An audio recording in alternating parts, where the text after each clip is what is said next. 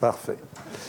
Euh, alors, je vais vous dire une chose qui va vous étonner sans doute. Euh, le 10 mars 2023 restera une date historique pour le Moyen-Orient et pas seulement pour le Moyen-Orient. Pas seulement parce que l'Iran et l'Arabie saoudite ont annoncé qu'ils allaient, euh, et ils l'ont fait depuis, normaliser leurs relations, qui étaient rompues quand même depuis sept années. Pas seulement non plus parce que ce tournant stratégique a porté un coup sévère à la stratégie, je ne sais pas s'il faut l'appeler israélienne ou américano-israélienne, dite des accords d'Abraham, dont l'objet ou le prétexte principal était l'ennemi iranien qui tout d'un coup n'est plus l'ennemi, mais aussi et surtout, et c'est pour ça que nous sommes là, parce que cet événement s'est produit à Pékin. Et c'est, je crois, euh, la première fois qu'un événement extérieur euh, au monde asiatique et extérieur au monde euh, mondial, disons, se produit à Pékin.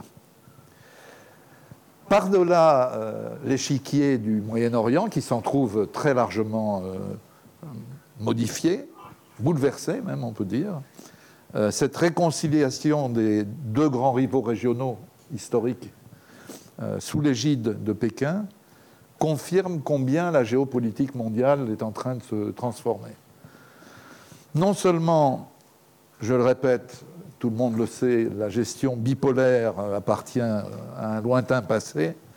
Non seulement l'illusion américaine d'une gestion unipolaire n'a guère duré, après l'Afghanistan et l'Irak, euh, mais l'idée même de multipolarité, qui reste une idée à la mode, n'a en fait plus grand sens.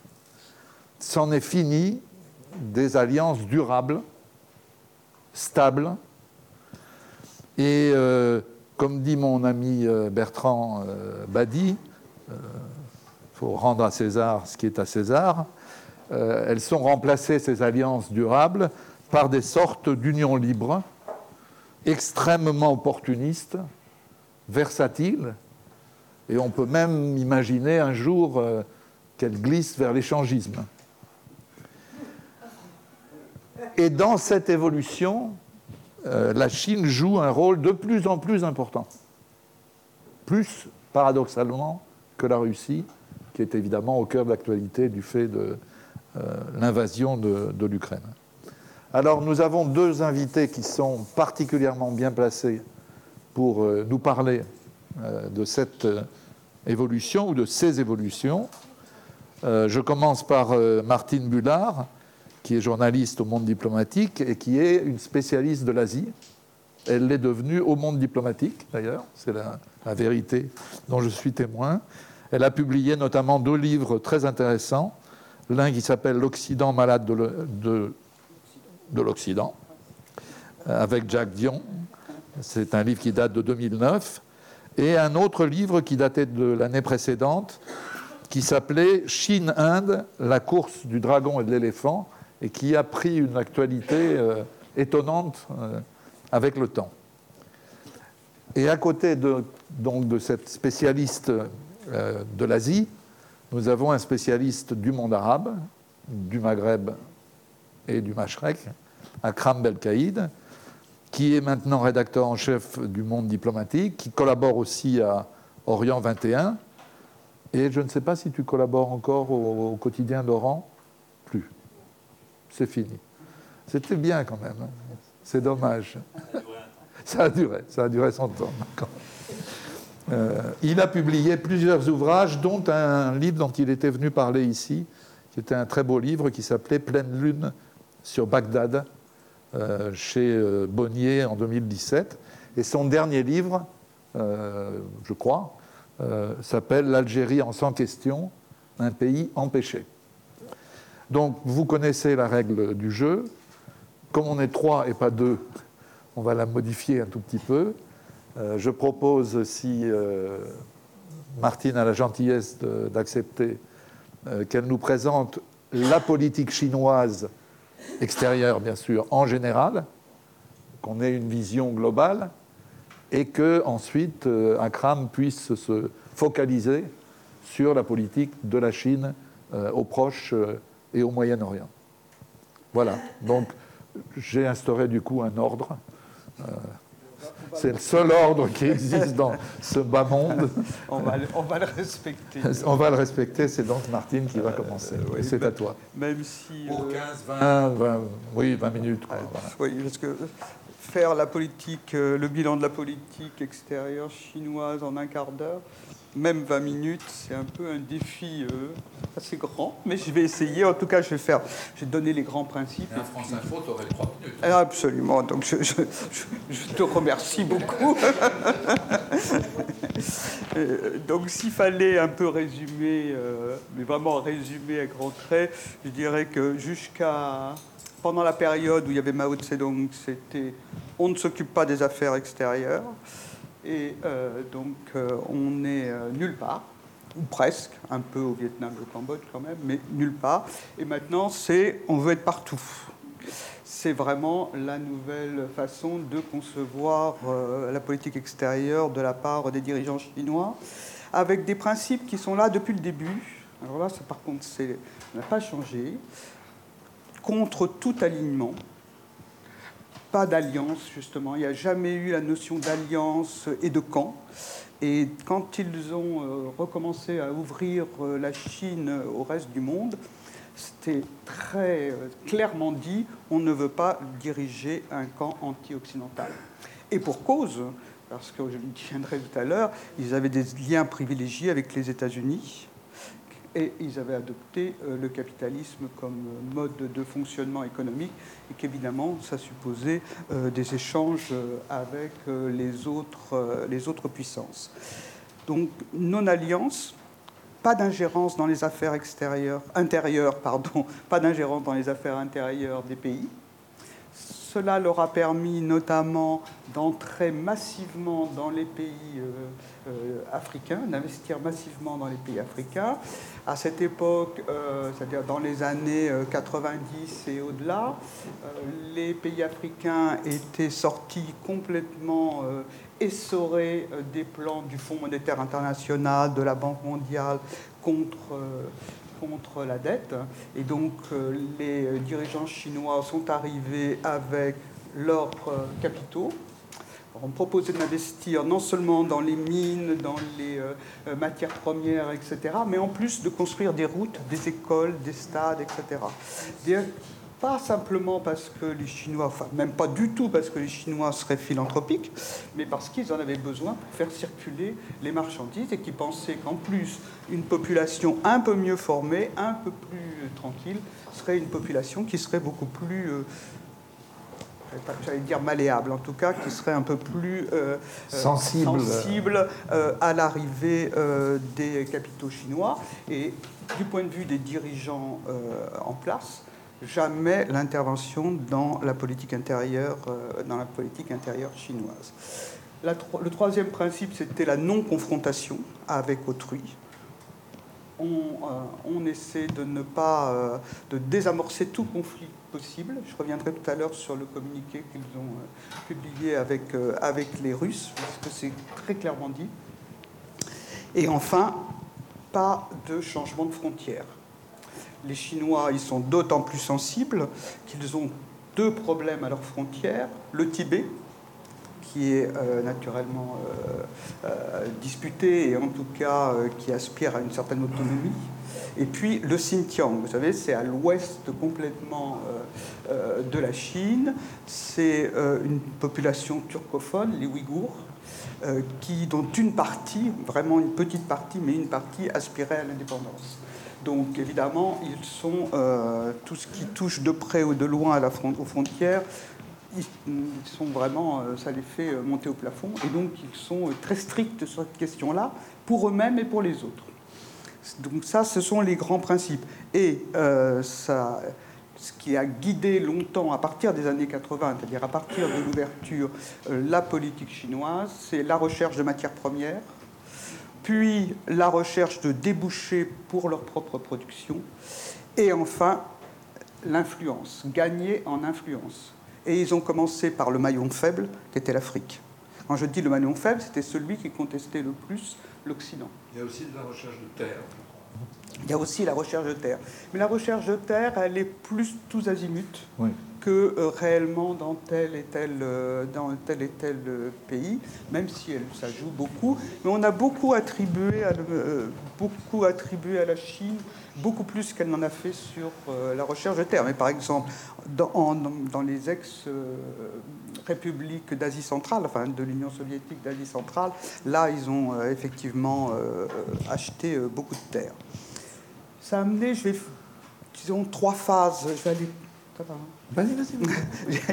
il y a trois, tu m'as tellement traumatisé Non, que- non, non, non, surtout pas, surtout pas. Donc, je dirais, il y a eu trois phases dans la politique chinoise. La première phase, qui a été une phase, en gros, des années euh, 80 à 2008, qui a été une phase très, très discrète, avec euh, celui qui était le père des réformes, celui qui a été à l'origine de l'ouverture de la Chine, Deng Xiaoping, qui disait il faut cacher ses talents et attendre son heure. Et donc effectivement, ils ont euh, investi sans que ce soit très spectaculaire en Afrique. Et puis quand ils ont été prêts, ils ont fait le premier grand sommet africain aux alentours des années 2000. Tout le monde a été surpris de voir que 90% des chefs d'État africains sont allés au sommet euh, sino-africain à Pékin. Tout le monde était euh, tombé des nues, et notamment dans la région, le Japon, qui avait depuis longtemps des relations avec, le- avec les pays africains, qui avait porté énormément d'aide au développement euh, dans les pays africains et qui tout d'un coup se trouvait euh, complètement marginalisé euh, par la politique chinoise. Il y a aussi, ils ont mené aussi à cette époque toujours assez, euh, euh, de façon assez peu visible mais, réelle, une opération séduction euh, de, la- de ses voisins asiatiques. En 97-98, il y a eu la fameuse crise asiatique qui s'est euh, traduite par d'énormes difficultés pour tous les voisins, Singapour, Malaisie, euh, Japon un peu, mais beaucoup- enfin non, Japon.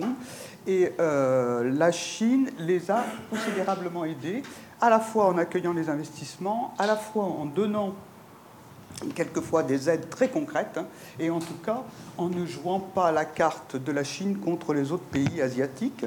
Ils ont même fait un premier séminaire commun sur la monnaie avec l'idée de mettre ensemble des moyens financiers pour faire face aux fuites de capitaux euh, en cas de grande crise euh, comme en 97-98. Là aussi, en Asie, c'était la première fois. Le Japon avait d'ailleurs euh, avait bien senti qu'il y avait quelque chose qui était en train de se jouer dans cette affaire et avait proposé qu'il y ait une monnaie asiatique en dehors du dollar. Le Japon, naturellement, qui était très dépendant à cette époque, comme toujours d'ailleurs, des États-Unis, euh, a euh, re- repris ses billes et puis a abandonné cette idée, mais c'était à la suite de cette époque. Et enfin, il a commencé à se mettre en place, d'une part, à intervenir dans les organisations des Nations Unies, très très faiblement, mais quand même, ils ont commencé à participer aux opérations de, des casques bleus d'opérations de maintien de la paix, alors qu'avant, jusqu'aux années euh, 98, euh, ils avaient euh, 97, 98, jamais plus, jamais ils étaient intervenus. Et puis ils ont mis en place des, des organisations multilatérales. La- L'autre caractéristique de la politique étrangère chinoise, c'est d'avoir un des relations bilatérales avec les voisins et avec les autres. L'avantage du bilatéral, sauf avec les pays occidentaux, c'est que la Chine est plus puissante que les autres, donc elle peut quand même euh, imposer ses vues. Et la deuxième chose, c'est qu'elle met en place des organisations multilatérales dès le début. Dès 2001, elle a mis en place ce qu'on a appelé l'organisation de Shanghai avec euh, la Russie, avec l'idée de réunir la Russie, euh, la Chine et euh, les pays euh, de les ex-républiques de l'Union soviétique et l'Asie centrale. L'idée était à cette époque-là de à la fois développer les investissements et d'avoir un système de sécurité. Se viendront se joindre à un peu plus tard l'Inde et le Pakistan, ce qui donne euh, des euh, avec cette organisation de Shanghai, assez baroque, si je puis dire, je ne si on peut dire baroque, mais se retrouvent des gens qui, par ailleurs, ne se parlent plus, comme l'Inde et le Pakistan qui sont en, en, querelle sur euh, le Cachemire. Mais et l'Iran, et l'Iran s'en est rapproché. Voilà, et l'Iran fait partie, maintenant, fait partie, partie, partie, partie, prenante de, de l'organisation de Shanghai. C'est l'une des organisations, et ça caractérise, les Chinois insistent beaucoup sur l'organisation de Shanghai, ils ont réuni à Samarcande euh, au mois de septembre euh, le, cette organisation, ils insistent beaucoup en disant, voilà, voilà c'est l'exemple de ce qu'on veut faire on peut avoir des désaccords, on peut être même assez tendu, c'est le cas donc entre euh, l'Inde et le Pakistan, mais on peut faire avancer euh, des objectifs communs. Et c'est effectivement une forme assez neuve quand même de, conception des relations, euh, des relations internationales. Donc ça, c'était vraiment la période jusqu'en 2008. Et puis en 2008, il y a eu, comme vous savez, la grande crise se sont aperçus que les Américains qui leur donnaient des leçons de bonne conduite économique euh, et autres, c'était un peu plus compliqué que ça. Eux-mêmes, la Chine s'est bien sortie dans un premier temps de toute cette période. Elle a continué à se développer, elle a continué à exporter, elle n'a pas eu de grosses difficultés. Il y a eu une sorte d'ubris euh, qui s'est emparé des dirigeants, euh, des dirigeants chinois et qui ont amené, qui ont amené pardon, à une affirmation de plus en plus forte. Certains disent assertive en anglais, d'autres disent agressive, en tout cas quelquefois assertive, quelquefois, agressive. Mais ce qui est vrai, c'est que ça a amené un changement quand même assez fort dans, euh, les, relations, dans les relations internationales. C'est là qu'on a vu se mettre en place ce qu'on a appelé la diplomatie des guerriers, des loups guerriers. Je ne sais pas si vous avez entendu parler. C'est l'idée d'avoir des diplomates très agressifs. Le diplomate euh, actuel, Lu Xiaoshi, qui est là en France, l'ambassadeur euh, de Chine en France, est un modèle, c'est-à-dire il, euh, intervient sur tout, euh, il n'a aucun doute sur rien. Il a été convoqué plusieurs fois par le gouvernement français parce qu'il a, insulté un chercheur, un chercheur français. Il a traité de, de hyène lubrique ou je ne sais quoi. Enfin bref, il a été convoqué. La dernière fois, il a mis en cause la souveraineté de l'Ukraine. Donc euh, cette, mise en place de, diplomates guerriers s'est trouvée un peu partout. Et en même temps, euh, c'est le, moment où la Chine s'est développée sur les, mers de Chine, sur les îlots, les Spratlés, dans le cadre des Spratlés des... Euh, je suis en train de chercher votre nom, bon, c'est pas grave, mais donc en mer de Chine, avec l'idée de euh, pouvoir contrôler cette zone, euh, cette zone euh, de la mer. J'y reviendrai parce que ça, je pense que ça fait partie des choses qui sont importantes. Cela dit, mon quand même là, ils, ils ont une réaction assez forte de, leurs voisins, notamment des Philippines. Les Philippines qui étaient complètement euh, euh, prêts à, travailler avec eux, même, voire même très pro-chinois, qui finalement se sont tournés vers les Américains parce qu'ils ont eu peur. Les Vietnamiens se sont tournés vers les Américains parce qu'ils ont peur. Donc il y a eu une espèce de retour de bâton dans la région qui est très importante pour les Chinois. Et euh, évidemment, euh, ça a permis aux États-Unis, qui commençaient à mettre en cause le pouvoir chinois, euh, de s'implanter ou en tout cas se renforcer, se renforcer dans la région. Peut-être un peu, un peu long. Et troisième phase, c'est la phase, à mon avis, la phase actuelle. Il me semble peux me tromper, donc c'est vraiment une hypothèse, donc on va la prendre avec beaucoup, beaucoup, beaucoup de précautions. Mais il me semble qu'ils euh, veulent profiter, la Chine veut profiter un peu de la remise en cause de l'hégémonie américaine dans les pays africains, dans les pays du Sud, pour essayer de bâtir des solidarités à l'intérieur, euh, à l'intérieur de cette zone non occidentale et s'affirmer comme faiseur de paix. C'est la raison pour laquelle il s'est mis au Proche-Orient. J'ai peut-être pas, peut-être plus le temps de regarder un peu ce que je voulais passer après au crible. Vas-y, vas-y, vas-y, vas-y. Euh, donc. Euh, on a jusqu'à 5 heures. Hein, non, non, je vais euh, essayer de ne pas être. Et je pense que il veut. Pas toi, on a tous les deux. Hein. Pardon.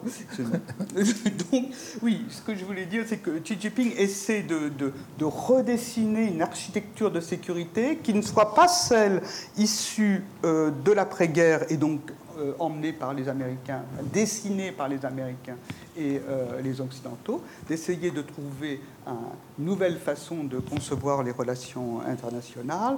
Et ça, euh, il le dit euh, dans un livre blanc très, très, très, très clairement. Et puis, il insiste désormais pour Xi Jinping, donc l'homme fort de, Pékin, il insiste sur la nécessité de développer les atouts culturels, le soft power de la Chine pourquoi euh, change-t-il un peu de, système? C'est qu'il s'aperçoit que, un, leur agressivité leur a fait perdre des alliés, et que, deux, euh, la, détérioration des rapports avec les États-Unis sera durable. Ils ont longtemps espéré que les rapports, la détérioration des. D'abord, ils ont espéré avec les États-Unis co-gérer le monde avec les États-Unis. La mondialisation. La mondialisation. Euh, euh, ils pensaient qu'ils pouvaient d'ailleurs longtemps, ils ont, ils ont demandé à être traités à égalité entre les États-Unis et la Chine en disant on est votre égal, on est le numéro 2, donc on est, on est comme vous, donc on a, on a notre mot à dire. Éventuellement, les Américains n'étaient euh, pas du tout prêts à partager leur pouvoir.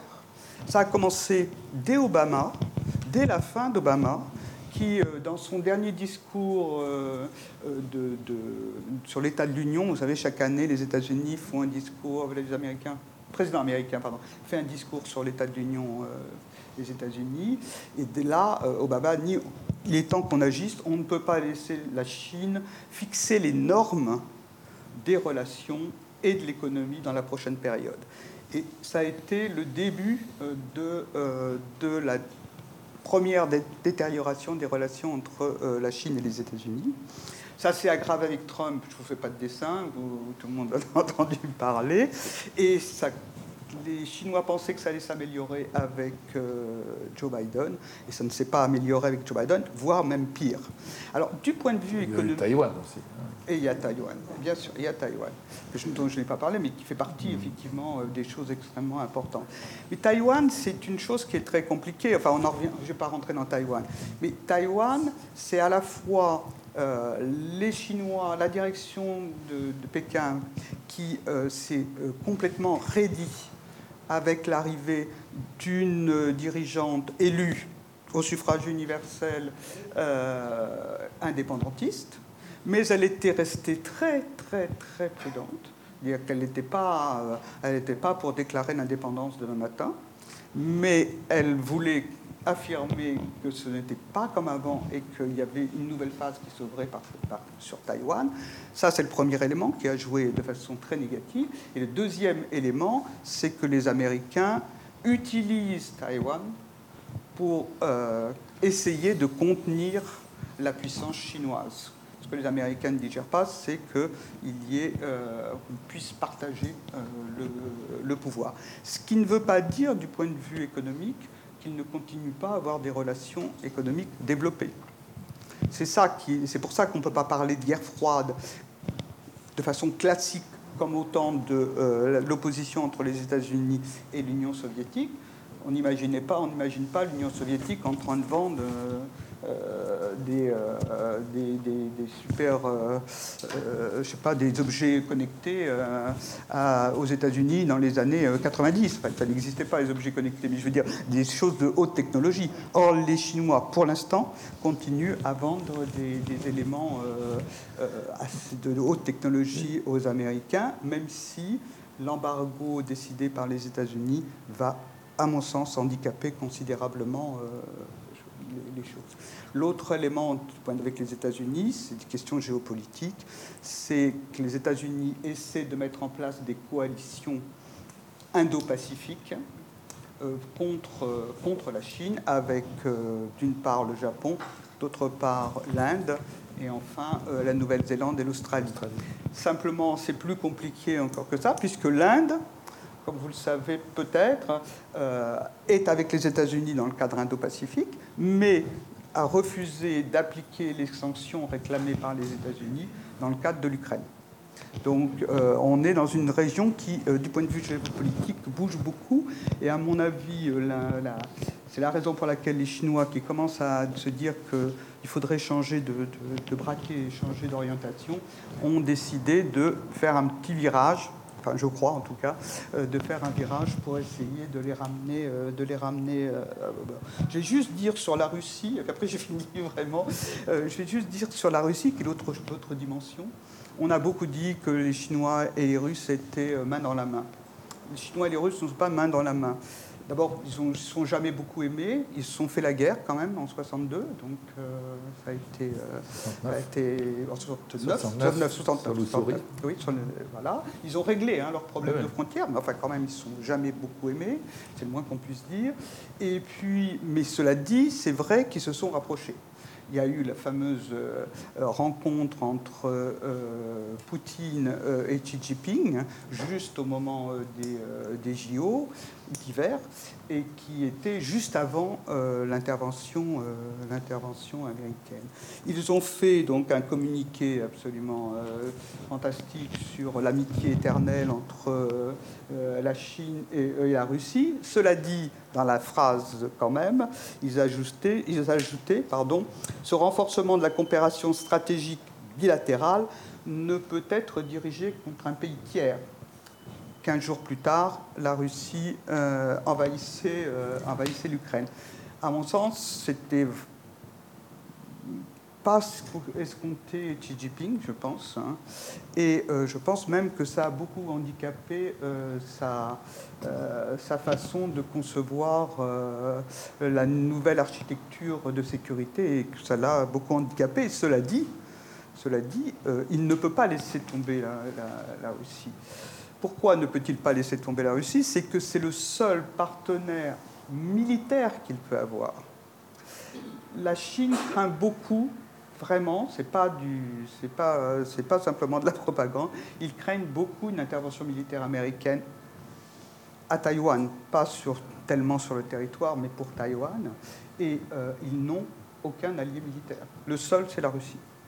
Donc, ils ne veulent pas aider la Russie, mais ils ne, peuvent pas laisser la Russie complètement s'effondrer, hein. s'effondrer euh, euh, en cas de, s'effondrer avec la guerre, quoi. Hein. Mais la Corée, la Corée du Nord, c'est un allié? Alors, la Corée du Nord, euh, c'est pas un ennemi, mais c'est pas un ami. Pourquoi c'est pas pas un ennemi au sens où euh, les Chinois craignent beaucoup, ils ont une frontière commune avec la Corée du Nord. Euh, ils craignent beaucoup la, si la Corée du Nord s'effondre, ils craignent beaucoup l'arrivée des troupes américaines euh, à, ses frontières. Il faut quand même savoir, parce qu'on dit toujours euh, le budget militaire euh, des Chinois augmente de façon inconsidérée. Effectivement, depuis 20 ans, il grimpe. Hein. Depuis 20 ans, il grimpe, mais enfin, il reste très en dessous de, du budget militaire américain. C'est 1,7% du produit intérieur brut des richesses créées consacrées à l'armement. pour les États-Unis, c'est 3,7%. Et surtout, il y a des bases américaines. C'est-à-dire que euh, les, bases, américaines, se partie des bases américaines se concentrent en Corée du Sud. Je crois qu'il y a 18 000 euh, soldats. Au Japon, 20 000 soldats. Euh, et donc, ils ont. Taïwan, il n'y a pas, a pas de, troupes proprement dites, mais il y a des systèmes de surveillance. Donc, ils craignent beaucoup si la Corée s'effondre, la Corée du Nord s'effondre, ils craignent beaucoup l'arrivée euh, des, troupes, euh, des troupes américaines. Et les Coréens du Nord euh, n'aiment pas beaucoup les Chinois. J'ai eu la chance de pouvoir faire un voyage en Corée du Nord. Et donc il y a un énorme musée à la gloire de la bataille entre la Corée du Nord et la Corée du Sud, le fait que la Corée du Nord a pu préserver son territoire. Ils ont gagné grâce euh, à l'apport des Chinois, enfin des troupes chinoises, mais euh, ça fait l'objet d'une salle sur 25. Le reste, c'est passé sous silence. Donc, et ça, c'est le premier aspect. L'autre aspect, je pense qu'ils sont très embêtés par la prolifération nucléaire. Ils ont essayé d'empêcher la production euh, de nucléaire en Corée du Nord, mais ils n'ont jamais réussi et les Coréens n'écoutent personne. Peut-être une, question pour faire le lien entre, entre vos deux interventions. Oui, euh, on peut dire quand même que cette, cette euh, politique chinoise a atteint une telle ampleur qu'elle est devenue obsessionnelle pour les dirigeants américains. Et je donne un exemple qui m'a beaucoup frappé. Alors, il, va dans ton champ, si j'ose dire. Euh, comme vous le savez, euh, les États-Unis avaient quitté l'UNESCO pour euh, soutenir les Israéliens, alors que l'UNESCO venait de reconnaître de plein droit l'État de Palestine. Or, ils viennent d'y revenir en payant leurs dettes sur les années où ils n'étaient pas là. Et quand on a demandé euh, au porte-parole américain qui est venu expliquer, euh, il a dit en clair, euh, c'était une route libre pour la Chine. Donc c'est quand même extraordinaire qu'une affaire d'UNESCO, qui est quand même pas une affaire centrale mondiale, elle, se décide en fonction de la politique chinoise telle que les Américains la, vivent. Je pense que la, qualité des Chinois, enfin la qualité, euh, euh, oui, enfin, ce qu'ils font, c'est qu'ils se mettent toujours dans les trous. Mais euh, c'est-à-dire qu'ils ont une. D'abord, ils ont le temps. C'est une politique, enfin, on le disait sur le Proche-Orient, mais c'est une politique sur le long terme. Ils, peuvent, ils sont capables d'investir longtemps à l'avance. ils peuvent se tromper, hein, ça leur arrive. Ça leur est arrivé en Ukraine, ils avaient beaucoup investi en Ukraine, alors au sens propre du terme.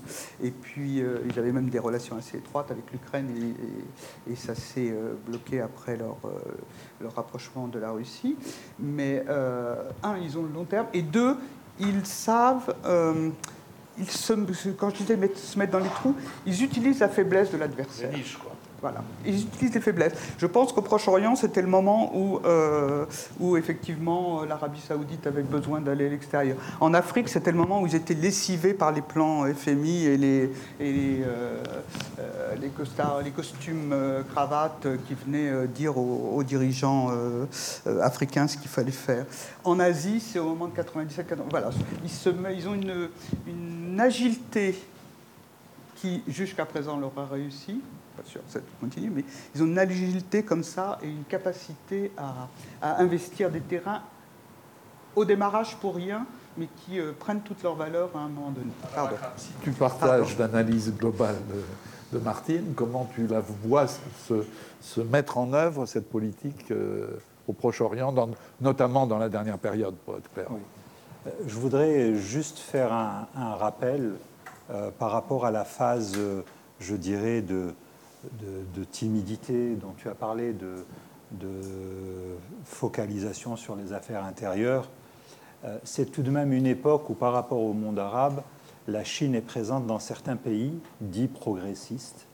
Euh, je rappelle que la Chine a été un, partenaire euh, du GPRA algérien, du gouvernement provisoire de la République algérienne, que la Chine a mis à disposition comme l'ont fait, euh, et peut-être même plus que les soviétiques de l'époque, que l'URSS, comme l'a fait la Yougoslavie, euh, ces moyens pour soutenir la diplomatie algérienne euh, qui était en lutte pour l'indépendance.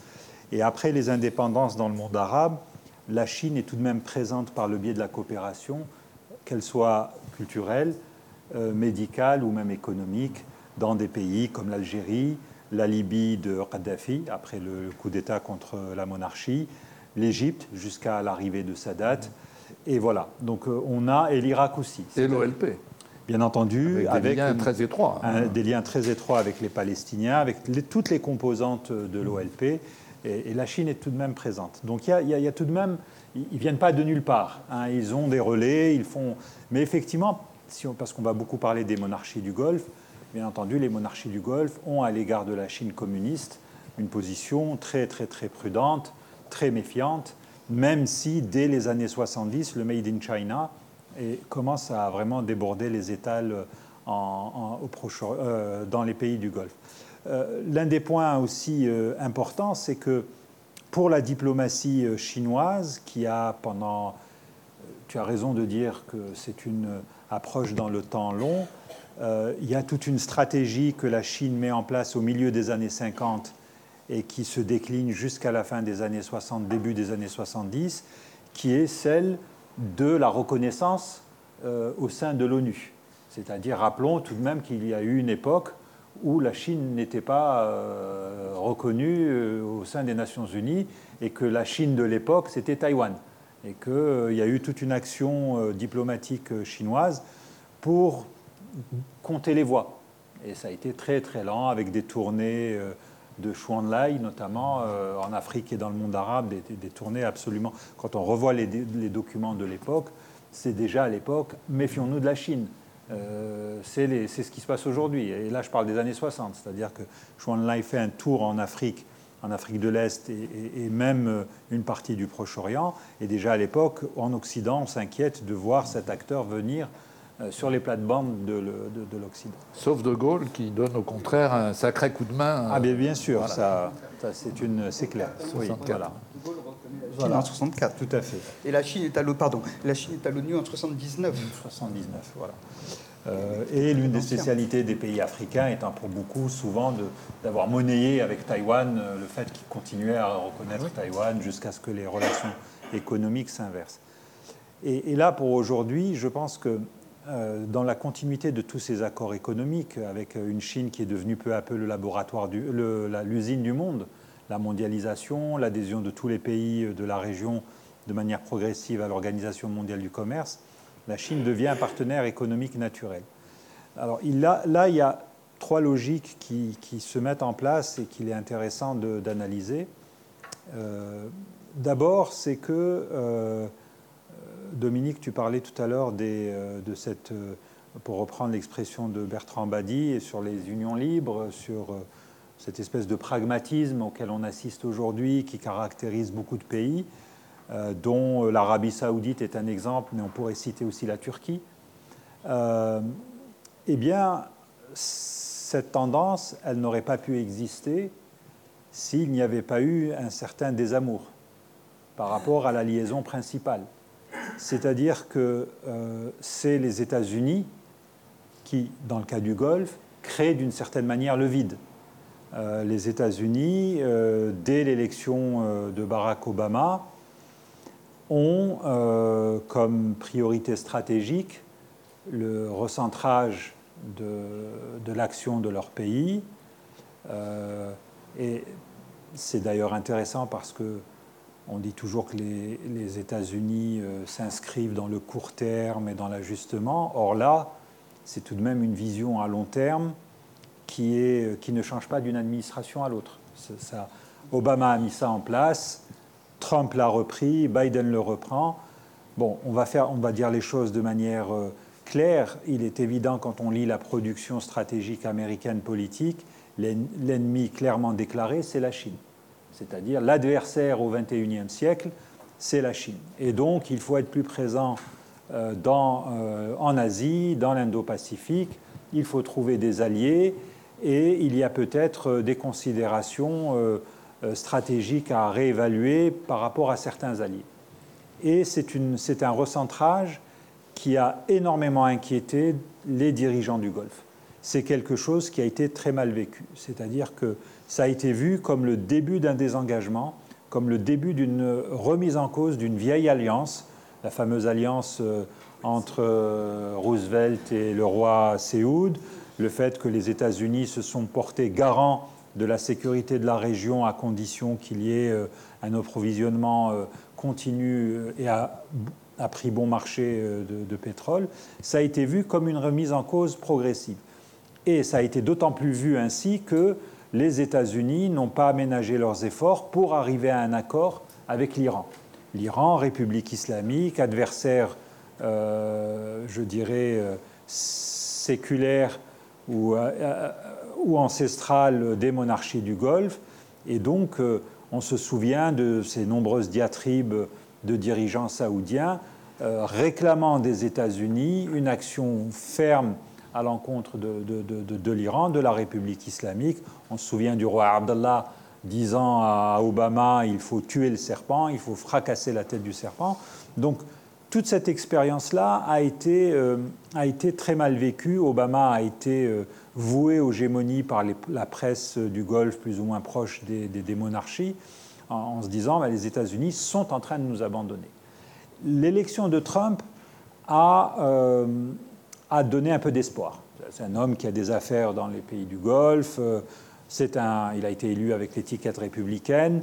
Les gens se sont dit, en tout cas en Arabie Saoudite, les gens se sont dit, il va y avoir un ajustement. Alors, son premier voyage. Voilà, certes, il a remis en cause l'accord euh, avec l'Iran. Il a quitté, il a fait quitter, donc il a fait capoter cet accord.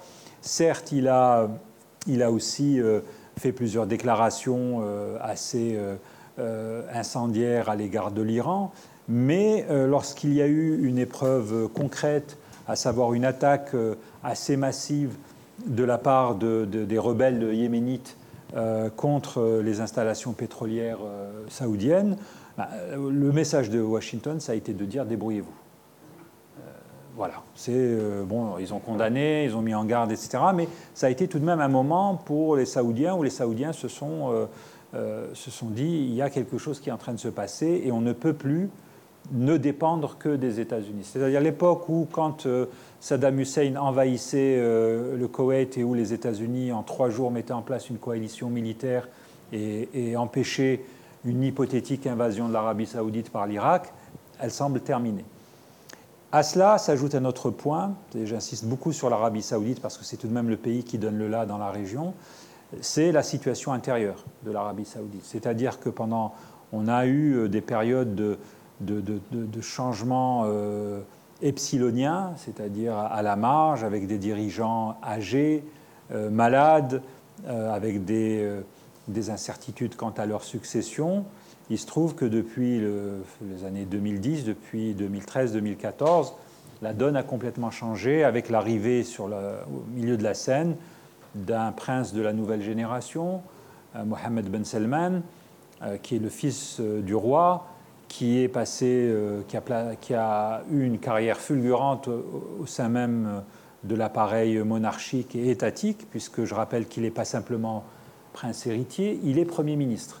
Alors qu'en règle générale, c'est le roi qui est Premier ministre euh, de fait, de facto. Et on arrive avec cet homme qui a mille et une ambitions, qui est celle de, créer, euh, alors pardon de le dire de manière aussi euh, directe, mais de créer une nation, d'affirmer l'existence d'une nation saoudienne, et donc ça passe par plusieurs projets, plus ou moins réfléchis, plus ou moins euh, réussi, euh, euh, notamment le déclenchement sans l'aval des États-Unis d'une guerre au Yémen, avec une pléthore de projets économiques, avec une position de plus en plus affirmée sur le plan régional, et donc avec cette prise en compte du fait que s'il veut être un dirigeant écouté et respecté, il a intérêt à jouer la carte de l'ouverture euh, et non pas de la vassalisation, comme le furent euh, les précédents monarques, enfin pas tous, certains l'ont payé de leur vie, je pense notamment au roi Faisal euh, dans les années 70, mais en tous les cas, MBS est clairement dans la position de je suis le futur roi d'Arabie saoudite, je préside euh, au, destin de cette monarchie et il est hors de question pour moi de considérer que l'Occident, et notamment les États-Unis, sont euh, mon maître. Et donc, euh, partant de là, il bâtit pour chaque, pour chaque dossier des alliances de circonstances. Il est avec la Russie à un moment où il y a une bisbille sur le marché pétrolier. Il arrive avec cette OPEP, donc euh, l'organisation des pays exportateurs de pétrole qui admettent qui s'allient avec d'autres producteurs qui ne sont pas membres du cartel et qui aujourd'hui, d'une certaine manière, font un peu la pluie et le beau temps sur le marché pétrolier. Mais c'est une alliance de circonstances puisque aujourd'hui, cette alliance aujourd'hui avec la Russie a euh, des, il y, a des ratés, puisque euh, l'Arabie saoudite euh, voit avec inquiétude les prix du baril baisser.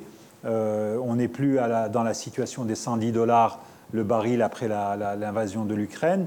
On, est on va vers les 70 dollars. Euh, la différence est immense. Et donc la Russie, qui a un besoin d'argent, aimerait produire plus pour compenser ses pertes par ailleurs. L'Arabie saoudite veut produire moins.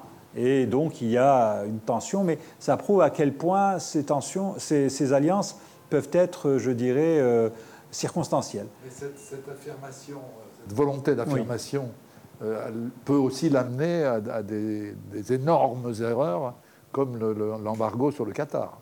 Ah, complètement. C'est-à-dire, on n'est pas dans une politique sans faille. Hein. C'est pour ça que je disais qu'il y a des initiatives plus ou moins réfléchies. C'est ça. Et que si on dresse un peu le bilan de ce que MBS a fait depuis depuis 2015, grosso modo, euh, la, liste du débit est importante, euh, même si euh, toutes les chancelleries, tous les milieux d'affaires, on sent bien aujourd'hui que, pour résumer ça d'une expression lapidaire, l'Arabie saoudite, c'est là où il y a de l'argent à se faire, donc tout le monde est plus ou moins indulgent. On pardonne tout à ce prince, on lui pardonne même l'assassinat d'un journaliste dans un consulat à Istanbul. Euh, il est reçu à Paris. Euh, euh, l'administration Biden qui avait dit plus jamais, eh bien, M. Biden a été obligé de faire le déplacement à, Riyad, où il a été reçu comme presque un moins que rien. Ça tranchait d'ailleurs avec l'accueil qui a été fait aux, officiels chinois. Donc, tout ça pour dire que pour la Chine, effectivement, c'est une, une grosse opportunité pas simplement dans le contexte économique, parce que euh, je, vais finir avec ça, mais euh, parce qu'il y a l'arrière-plan de l'affrontement stratégique structurant qui va faire le 21e siècle, qui est cette rivalité entre ces deux grandes puissances que sont la Chine et, les États-Unis. Ce qui se passe aujourd'hui en Ukraine est malheureux, c'est terrible, mais c'est une, c'est presque une péripétie, c'est presque une guerre, euh, je dirais, de, secondaire par rapport à euh, ce qui se prépare. Alors je ne parle pas de conflit, mais en tout cas d'affrontement à tous les niveaux. Martine a eu raison de rappeler la question des normes. Euh, parce que c'est ça qui va conditionner la manière dont vont se faire les échanges, mais aussi l'accaparement des, terres rares, de, tous les matériaux qui, euh, vont faire euh, le développement de l'intelligence artificielle. L'intelligence artificielle, c'est des semi-conducteurs. Donc, euh, d'où cette espèce d'étranglement de, la Chine actuellement en termes d'approvisionnement de semi-conducteurs de nouvelle génération. Le semi-conducteur du 21e siècle, c'est presque le pétrole du, du, 20e siècle. Et donc, ça donne à la Chine une vraie opportunité d'être un acteur qui compte, euh, qui, n'est pas simplement euh, rassuré par le fait que de bonnes relations avec l'Arabie saoudite signifient euh, une sécurité sur le court, moyen et long terme en termes d'approvisionnement, rappelons-le, parce que la Chine a besoin d'hydrocarbures et qu'on le veuille ou non, la station d'essence du, monde, ça reste la péninsule arabique. On a beau parler de gaz de schiste aux États-Unis, de, de pétrole de schiste, il n'en demeure pas moins que ce qu'il y a dans le sous-sol et notamment de l'Arabie saoudite, c'est tout de même euh, plusieurs milliards de barils de réserve, c'est-à-dire que euh, euh, c'est le combustible du développement, même si les discours sur la transition énergétique, qu'on y croit ou pas, laissent entendre que le pétrole pourrait décliner. En tout cas, pour le moment, c'est avec du kérosène qu'on vole, c'est avec du pétrole, de l'essence sans plomb ou du diesel, du, du gazoil qu'on roule et que euh, les projections, y compris des compagnies pétrolières, continuent de considérer que le pétrole euh, et le gaz naturel demeurent des matières, des matières premières euh, fondamentales dont il faut se, comment dire, se, garantir l'accès. Donc la Chine n'est pas simplement dans cette démarche-là de sécurisation, elle est aussi dans la recherche d'alliés potentiels demain au sein des Nations Unies, au sein, euh, je dirais, de, contournement euh, de tel ou tel embargo, de développement de son commerce. Si demain le marché américain lui est fermé, eh bien, les pays du Golfe, c'est un marché, l'Afrique du Nord, c'est un marché. Et donc on a cette volonté absolument euh, réelle d'exister. et à cela, eh bien, vous avez les contingences d'une grande puissance qui se découvre aussi. L'aspect culturel, eh bien, voilà, il n'y a qu'à voir le nombre d'instituts Confucius qui sont en train d'ouvrir dans le monde, notamment en Afrique, notamment au Proche-Orient, euh, puisque les échanges passent par la langue. Euh, la Chine octroie euh, des, des, des, bourses à des étudiants, y compris de la péninsule arabique, des Saoudiens, des gens du Qatar, des gens des Émirats, des gens du Koweït, pour qu'ils étudient, pour qu'ils fassent des études poussées, notamment dans le, dans le monde du, du, business, des sciences économiques, mais aussi de la technologie. Donc là aussi, il y a un maillage. Et il y a aussi, il n'y a pas simplement la rivalité avec les États-Unis, il y a la rivalité avec un autre acteur dont Martine a aussi parlé, qui est l'Inde. Parce que, ça aussi c'est une donnée qu'on oublie souvent, euh, la péninsule arabique, c'est aussi considéré par euh, New Delhi comme étant euh, une arrière-cour stratégique. ne serait-ce que parce que vous avez une population originaire du sous-continent indien qui travaille là-bas, qui renvoie de l'argent au pays, euh, euh, et donc, euh, pour l'Inde, à la fois en termes d'approvisionnement pétrolier, mais aussi d'influence géopolitique par rapport à ce qui pourrait se passer demain avec le Pakistan, le Golfe est vu aussi comme une arrière-cour. Et donc, pour la Chine, être l'intermédiaire dans la relation entre l'Arabie saoudite et l'Iran, c'est-à-dire entre deux de ses principaux fournisseurs en hydrocarbures, euh, c'est à la fois euh, renforcer sa position, mais c'est aussi griller la politesse à l'Inde. Et puis, euh, il y a sur la question palestinienne, le fait de recevoir Mahmoud Abbas comme jadis fut reçu Yasser Arafat, ça ne mange pas de pain, ça permet de communiquer là-dessus, c'est bien ressenti dans le monde arabe, à un moment où il faut dire que rares sont les pays occidentaux qui osent dire la moindre chose favorable aux Palestiniens malgré ce qui se passe. Donc c'est toujours aussi une question, euh, je dirais, de soft power, mais un peu plus actif. Est-ce que je peux, on va continuer ensuite, mais t'interrompre juste sur une question euh, qui, comme chacun sait, m'intéresse, euh, c'est les rapports entre la Chine et Israël. Parce qu'on on a là aussi, je trouve, l'illustration de cette finesse diplomatique. Le mot opportunisme en français est un mot très négatif. Euh, en politique internationale, je ne suis pas sûr que ce soit aussi négatif que ça. En tout cas, c'est très répandu. Donc, comme tu viens de le dire, euh, euh, on accueille à Pékin Mahmoud Abbas que personne n'accueille plus nulle part. à l'ONU, évidemment, on l'accueille. mais en même temps, on ne souligne pas en France que les Chinois ont racheté, ont acheté pardon, le nouveau port de Haïfa et qu'ils l'ont fait contre l'avis des Américains qui ont fait savoir pendant plusieurs années qu'il n'était pas question euh, que les Israéliens vendent le nouveau port de Haïfa. Quand on regarde la carte, on comprend que c'est un port important à tout point de vue, pas seulement pétrolier.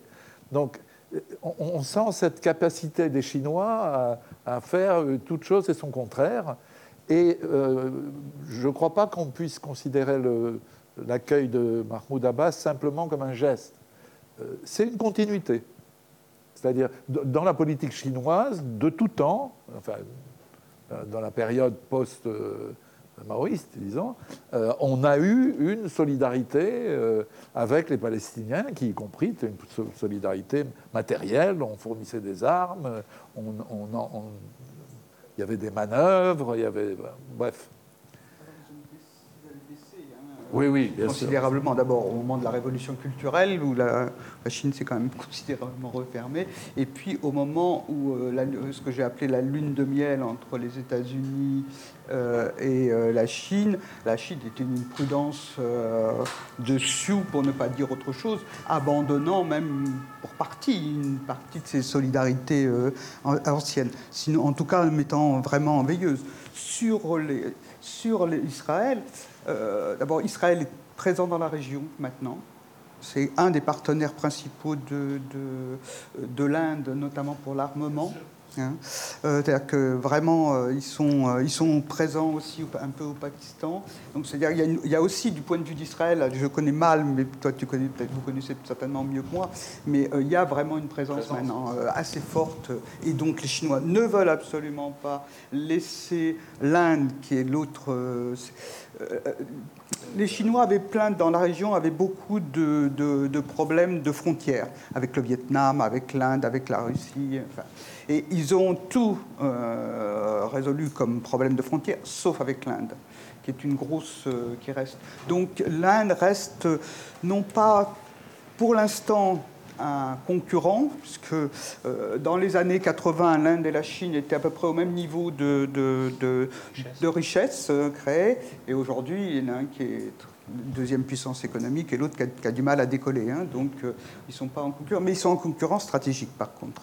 Donc ça c'est extrêmement important pour les Chinois. Et la deuxième chose, c'est les fameuses routes de la soie dont je n'ai pas parlé parce que c'était trop long, mais, euh, mais qui sont extrêmement importantes et qui sont extrêmement importantes parce que ça amène les Chinois à acheter des ports il n'y a pas seulement euh, en Israël, euh, où là c'était stratégiquement euh, important, mais aussi en Grèce, en Italie, au Pirée, en Italie, un peu au Portugal. Ils essaient d'avoir de, des, des, des, espèces de des points de chute, enfin des, comptoirs. Des comptoirs, oui. mais c'est un côté, c'est un côté. Mais c'est pas, pour l'instant, c'est pas pour l'instant, je ne dis pas que ce serait, c'est pas, euh, c'est pas extraterritorial. Hein. Ils appliquent théoriquement les lois, euh, les lois locales. Le problème, c'est que les locaux adaptent leurs lois aux besoins chinois. Mais ça, c'est, le cas, par exemple, au Pirée, hein, sans aucun problème. Mais ça, c'est, c'est un problème des, des, gouvernements, euh, des gouvernements locaux. Mais effectivement, la, les Chinois n'ont, enfin, je, je crois qu'ils n'ont pas de. Comment dire ils ont, à part les Américains qui leur posent problème, enfin c'est moins qu'on puisse dire, et les Indiens, euh, il n'y a pas d'ennemis constitués massifs. si je ne me trompe pas, euh, euh, les Chinois n'ont jamais exprimé un soutien aux accords d'Abraham. Non. Parce que pour eux, la question palestinienne reste alors, un, obstacle majeur à tout accord de ce type. Quoi. Oui, et tout en réaffirmant une position, et ça ne vaut pas que pour la Chine, mais ça vaut pour beaucoup de pays européens, y compris la France, tout en réaffirmant une position qui, comme on pourrait le dire, ne mange pas de pain, mais qui ne veut plus rien dire aujourd'hui, c'est-à-dire dire que Pékin dit souvent que ben, l'essentiel, enfin, sa ligne de conduite, c'est les frontières de 1967 et il faut deux États. Voilà, c'est la chanson qu'on sert depuis les accords d'Oslo. On sait très bien quel a été le, résultat final. On est aujourd'hui, tu l'as écrit dans monde diplôme, euh, devant une annexion de fait et que va se poser la question du statut de la population palestinienne dans un État unifié de fait. Et donc, pour le moment, cette question-là, la Chine évite effectivement de, se mêler de trop près de ce débat. Euh, je rappelle aussi qu'elle a des accords, euh, pas militaires, mais de, commerciaux de défense. Euh, il y a des équipements chinois qui sont vendus aux Israéliens et vice-versa notamment des, équipements de maintien de l'ordre. Donc ça, c'est quand même euh, une donnée, euh, une donnée importante.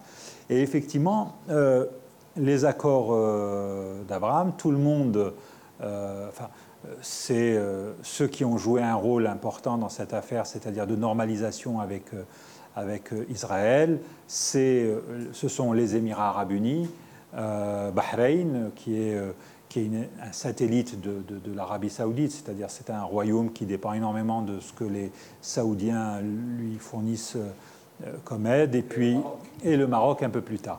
Euh, la position saoudienne est examinée de près dans cette affaire, parce que jusqu'à présent, on a eu les deux versions.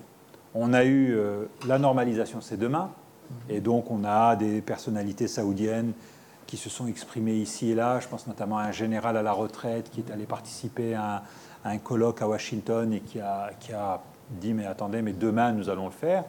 Et puis il y a une partie d'officiels, des diplomates, y compris la presse euh, saoudienne, qui de manière régulière euh, en remet une couche en disant euh, il n'y aura pas de normalisation tant, tant que la question palestinienne n'aura pas trouvé une...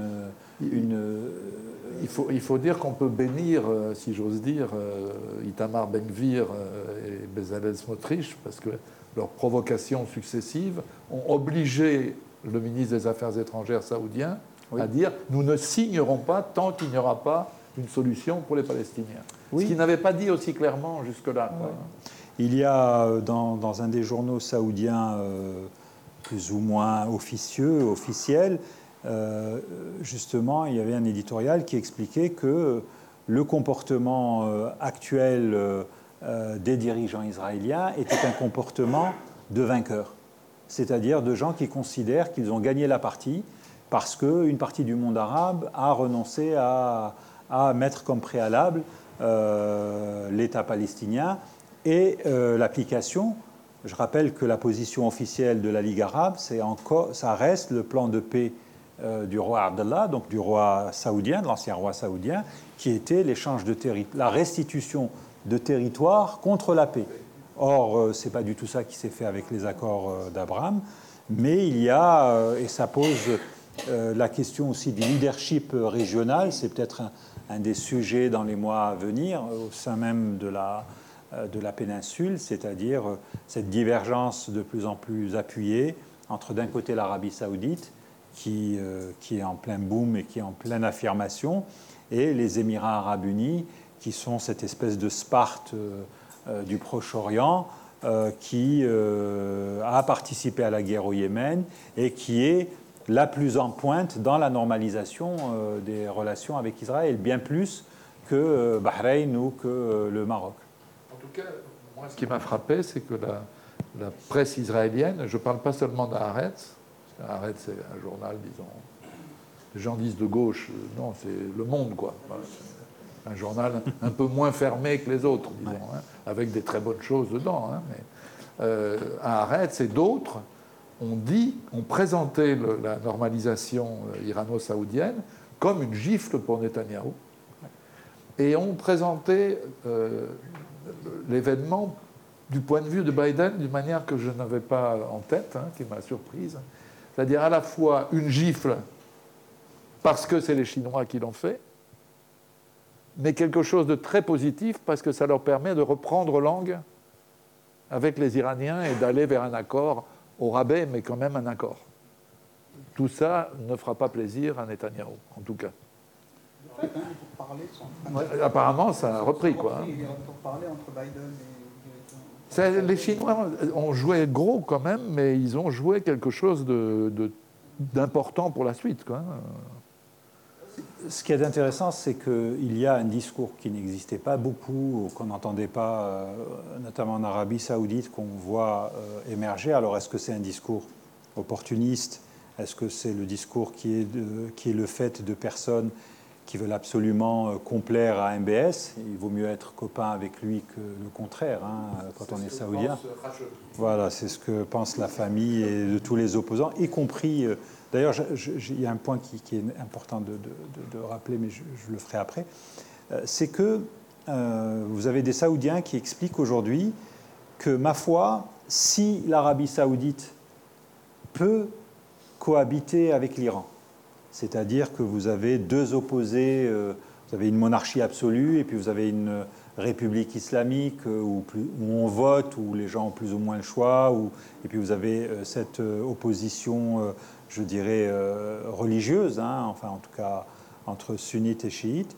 Donc pour eux, si un accord peut être trouvé entre saoudiens et iraniens, ce serait bien la preuve que demain, euh, les Israéliens pourraient trouver un terrain d'entente, même à minima, avec la République islamique d'Iran. Et ils en veulent pour preuve que des relations ont jadis existé entre les deux pays. On se souvient par exemple que euh,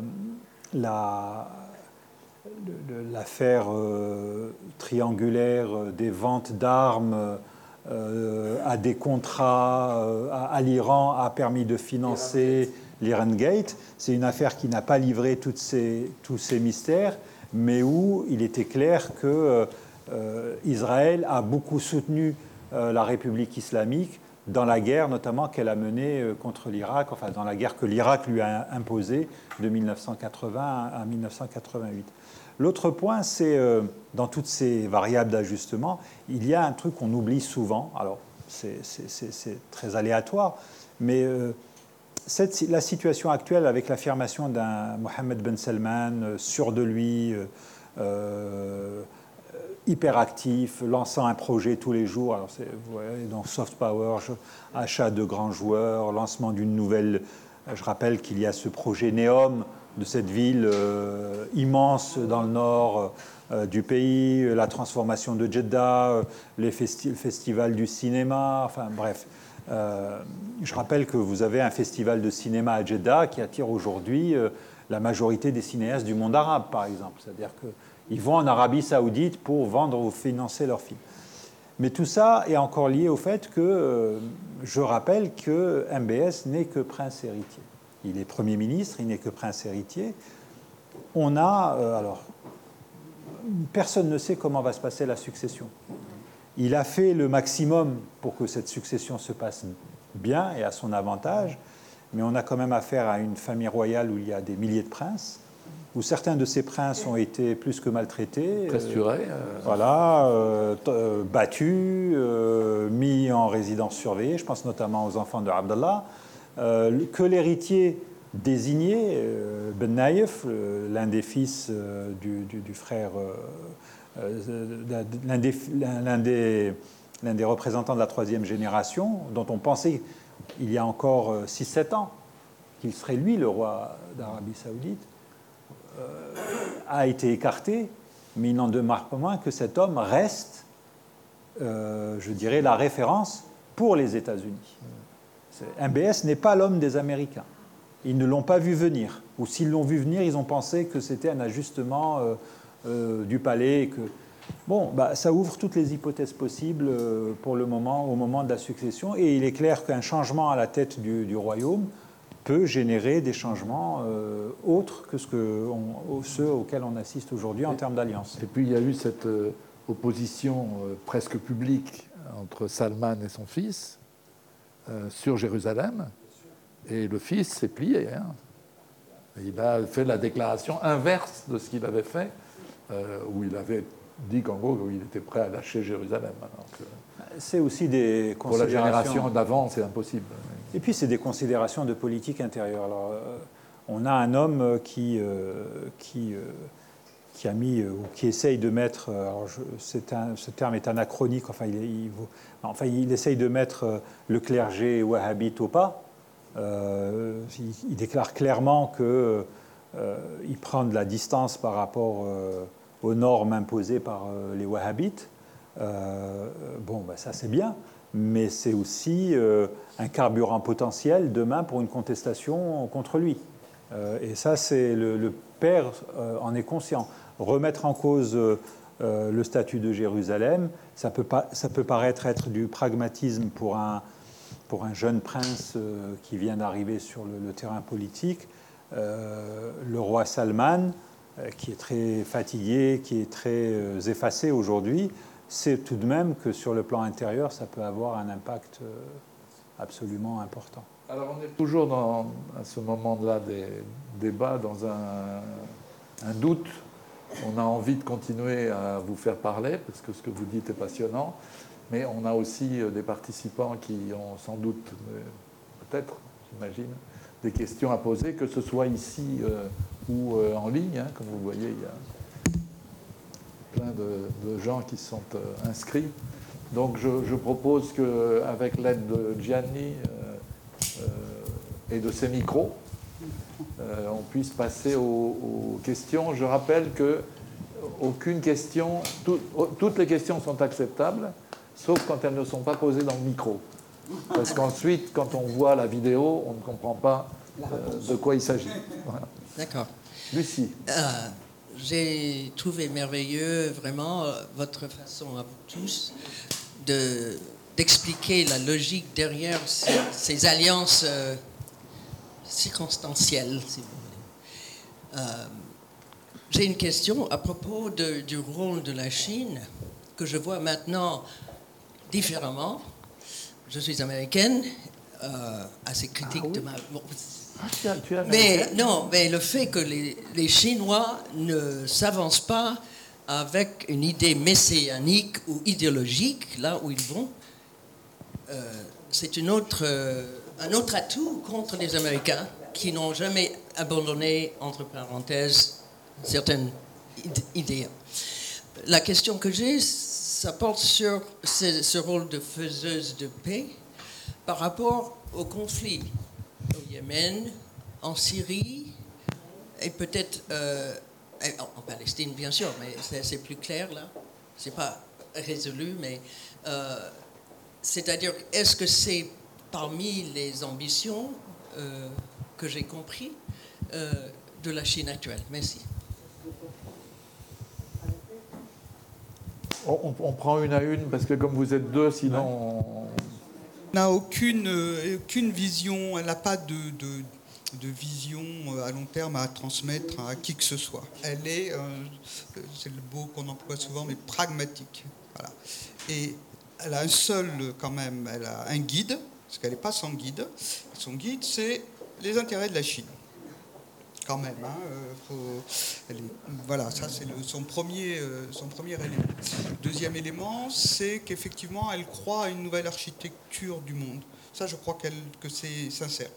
Qu'elle voit très bien que le monde hiérarchique tel qu'il était jusqu'à présent ne peut plus fonctionner.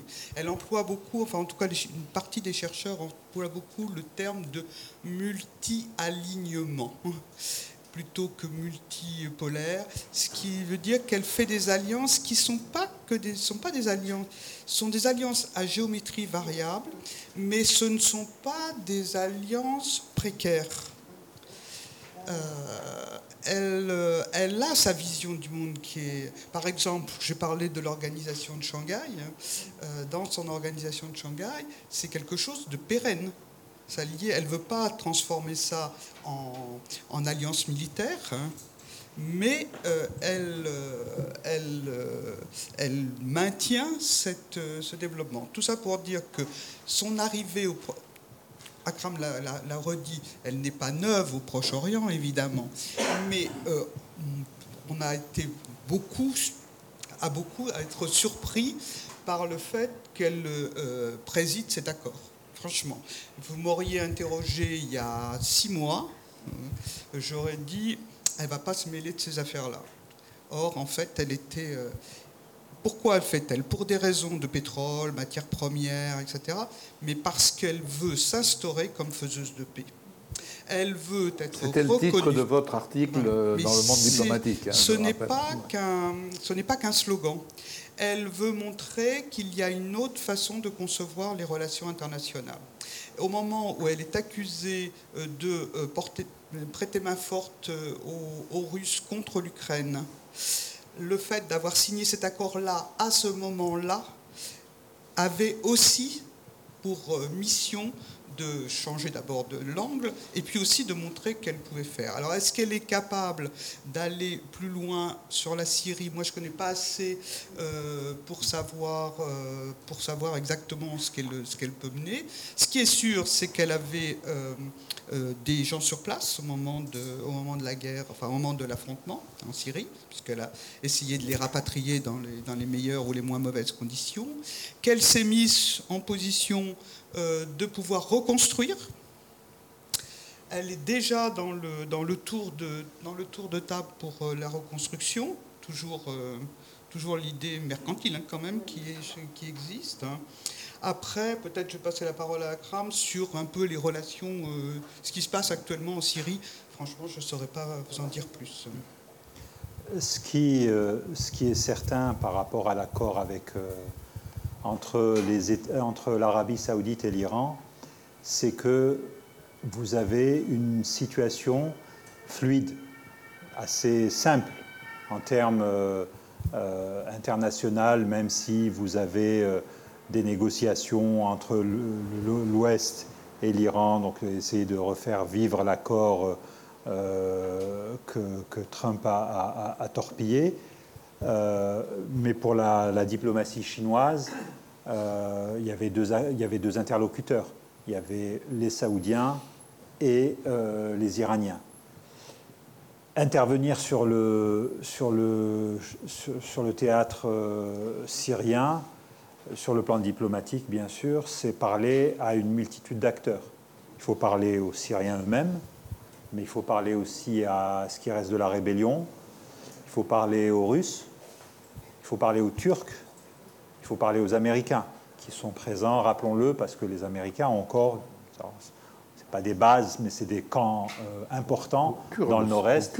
Et j'allais finir par les, les, Kurdes, qui vont, ça va de pair avec les Américains, puisque les camps américains sont souvent euh, euh, très proches des, des, positions tenues par les forces des YPG. Donc voilà, et là pour le coup, c'est un chantier bien plus, bien plus important, bien plus miné que une relation bilatérale entre deux États, même si ces deux États euh, ont régulièrement des crises. Mais quand même, ah, pardon. Non, non, je disais, sur la question yéménite, on peut raisonnablement penser à une avancée. Euh, Alors, je ne dis pas rapide, mais en tout cas, l'accord euh, de, normalisation doit permettre d'avancer. C'est ce que disent les gens sur le terrain. Hein. Alors oui, mais c'est un effet de double cliquet, je dirais. Euh, parce que d'une part, pour euh, se démarquer un peu d'une analyse qu'on voit souvent en Europe et donc en France, euh, la rébellion houtiste, c'est pas que l'Iran. C'est pas l'Iran. C'est une, une, nature, c'est une caractéristique intrinsèque de, du champ politique yéménite, de la composition des forces. C'est c'est une région, euh, enfin c'est une rébellion qui date euh, de bien avant euh, les années 2000, hein, qui a commencé à l'orée des années 90, qui a, été portée par des tribus, par une population.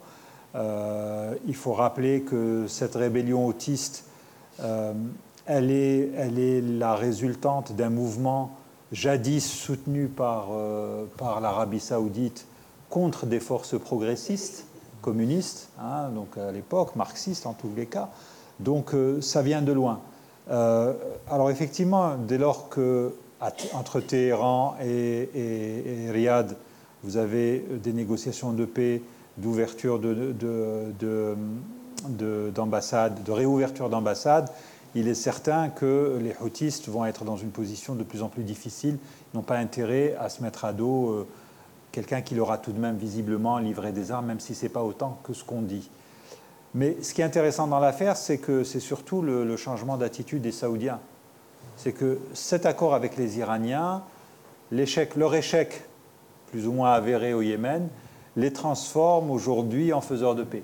C'est-à-dire que quand vous voyez le, discours officiel des Saoudiens, c'est la recherche de solutions, de négociations sur le terrain. On a presque l'impression que ce n'est pas eux qui, en 2015, ont, fait la guerre. Ont fait la guerre. Donc voilà, c'est les deux. D'autant que les Émiratis, entre-temps... Euh, alors c'est là où je disais tout à l'heure qu'il y a un souci, euh, à mon avis, l'un des, des, sujets à venir, ce sera ça, c'est que les Émiratis, eux, ont leur agenda dans, cette, dans ce pays, qui est notamment de, soutenir des forces... Euh, séparatistes, euh, ce qu'on appelait euh, le Yémen du Sud, du Sud. Euh, avec aussi la création, le contrôle, on en revient toujours au transport maritime de, de, ports en eau profonde. les Émiratis jouent leur partition clairement et elle n'est pas du tout la même que celle des Saoudiens aujourd'hui. D'autres questions ou Martine, si tu voulais ajouter, non?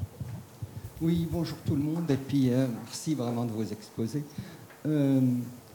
Je voulais me demander, il y a 4 ou 5 jours, non, la semaine dernière, euh, il y avait euh, une spécialiste de l'intelligence artificielle qui était interviewée par un, un, et puis à un moment, elle a dit, vous savez, l'intelligence elle est très, elle est très actuellement en cette période de, et elle l'a dit en anglais, manufacturing of the enemy, de fabrique de l'ennemi, qui est aux États-Unis par rapport à la Chine.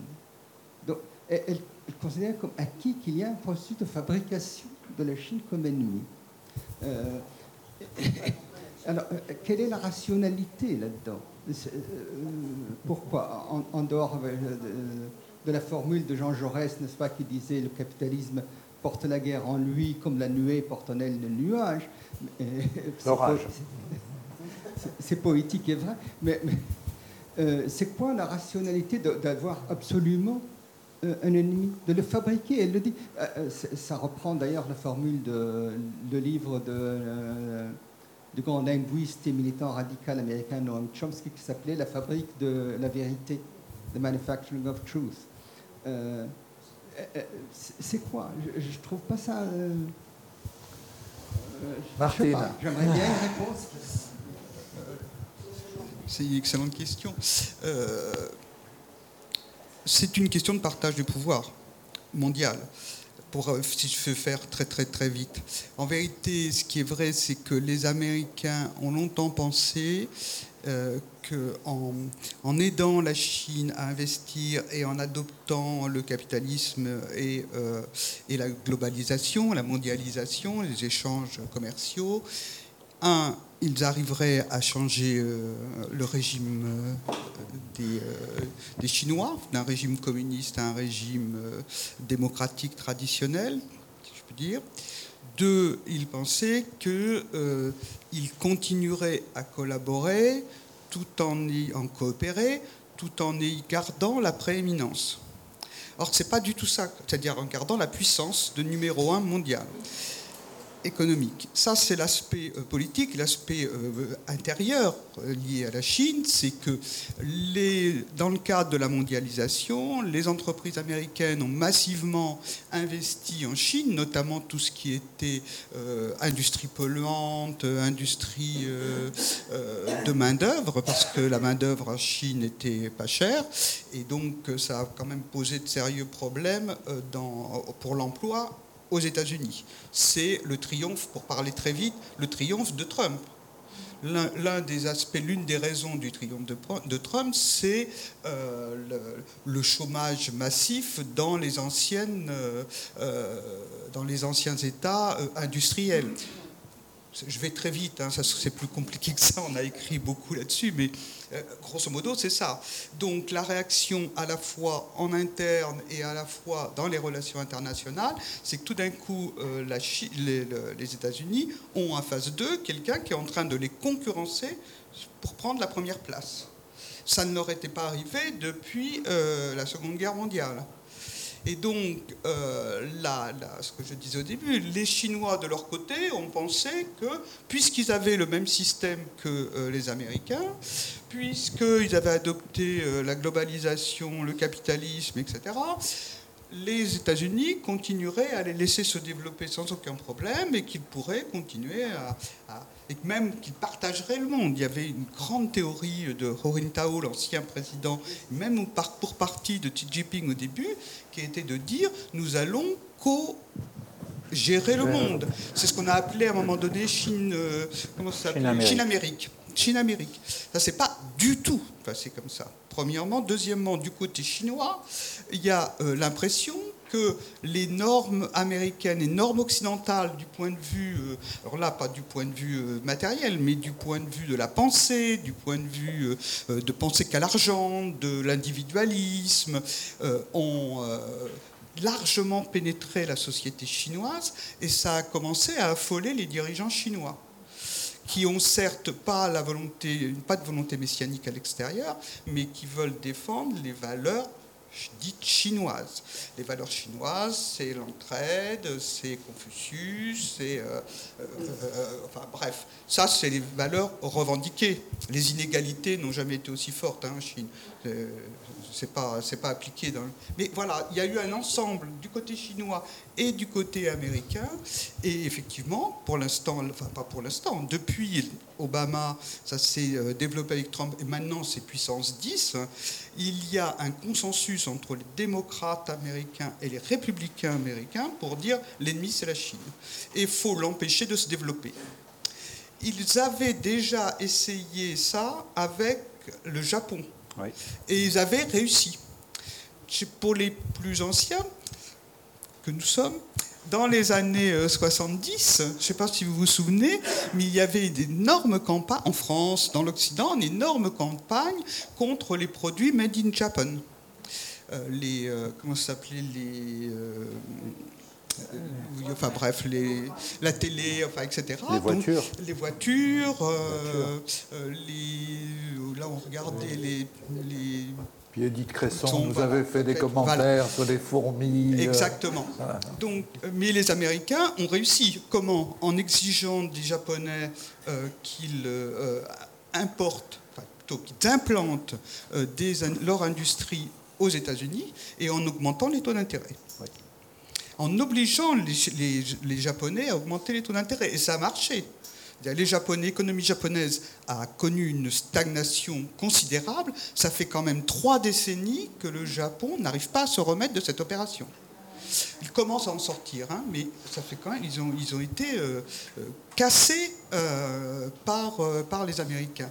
Ils veulent faire exactement la même chose qu'avec la, la Chine.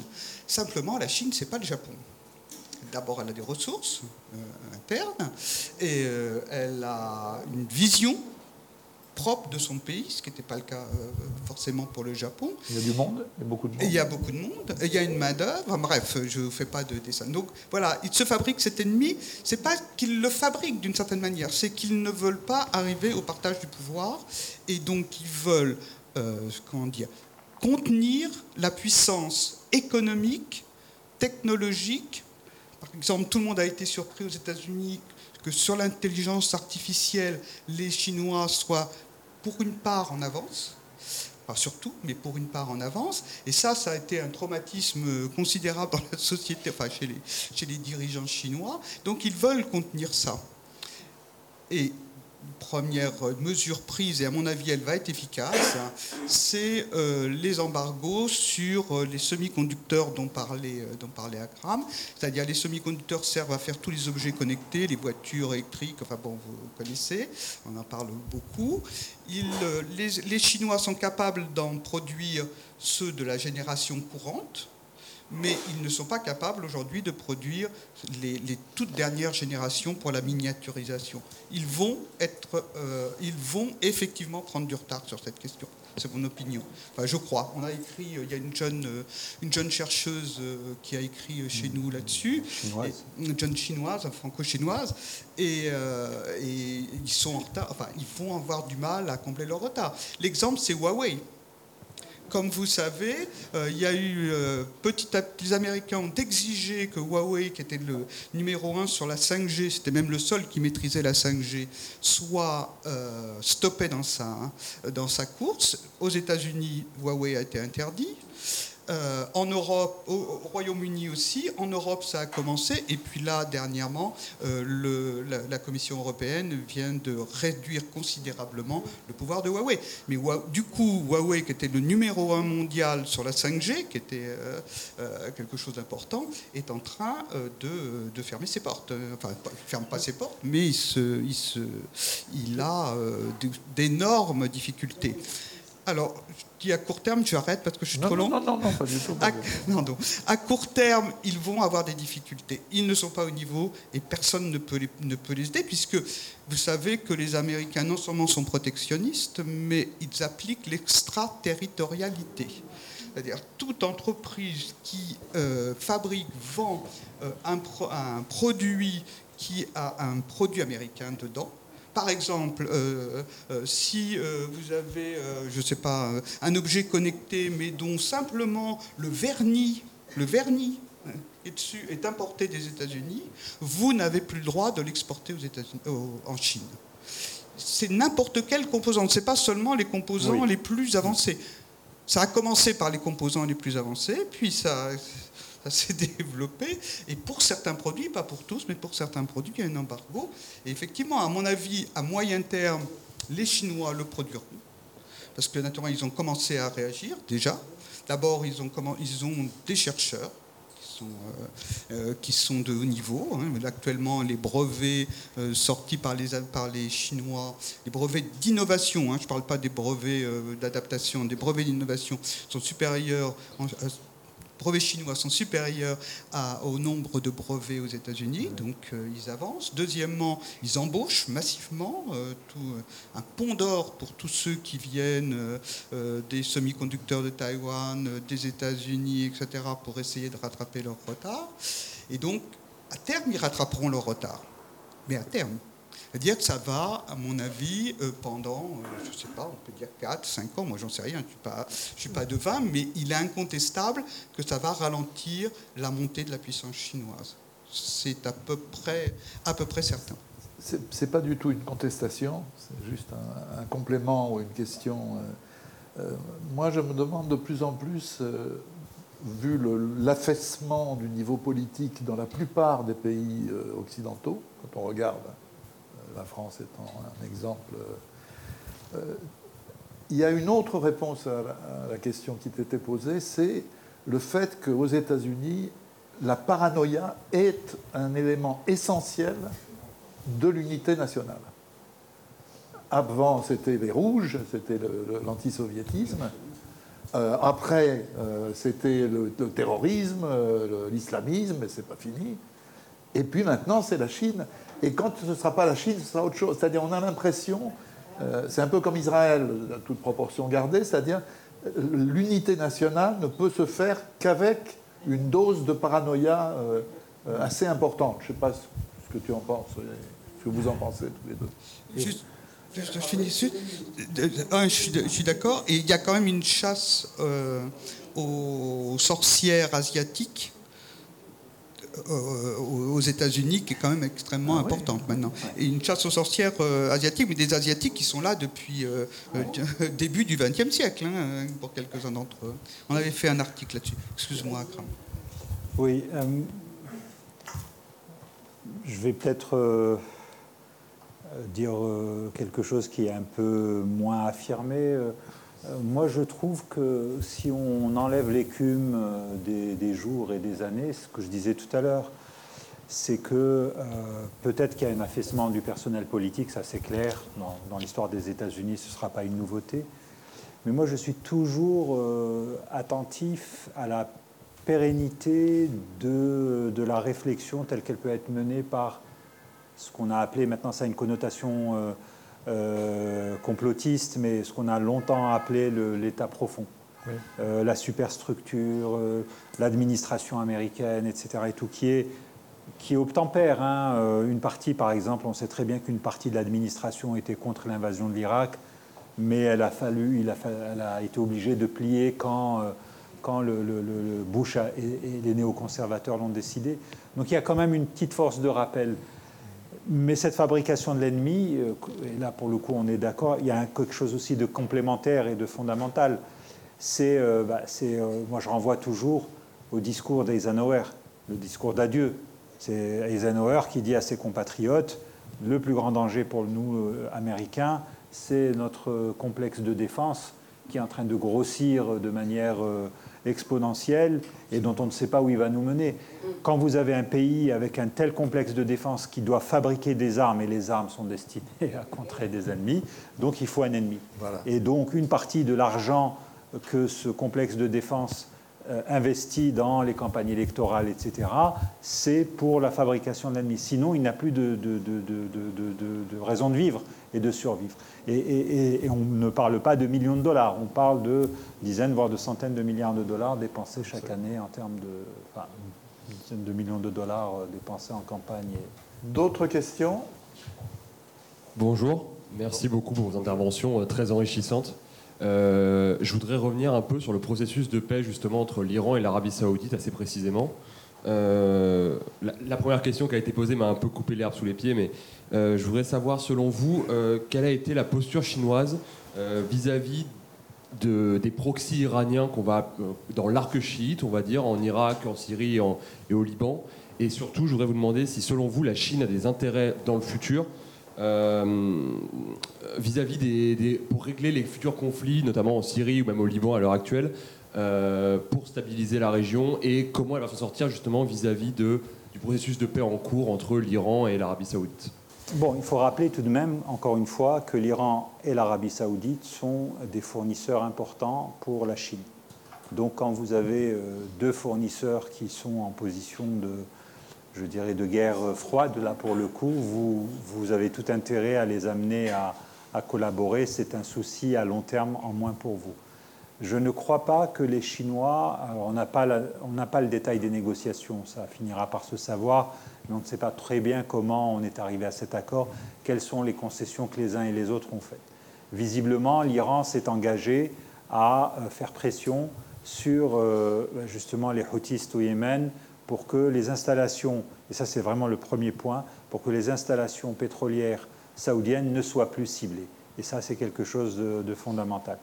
Euh, il y a eu aussi des discussions sur euh, la protection, alors ça pour, le, point inverse, pour que, euh, alors ça peut paraître marginal par rapport à ce que je viens de dire, mais les Iraniens ont beaucoup insisté sur la capacité, le droit des pèlerins euh, iraniens à faire le pèlerinage de la Mecque de nouveau dans de bonnes conditions, sans être ostracisés, sans être surveillés par la police, etc. Et ça, c'est aussi quelque chose. Ça avait été la raison de la rupture. Mais bien sûr. Alors, ça avait été ça et l'attaque hein. et l'attaque de l'ambassade euh, Oui, oui. saoudienne à Téhéran, sûr, après que les, euh, les Saoudiens ont exécuté un, euh, des dignitaires chiites saoudiens.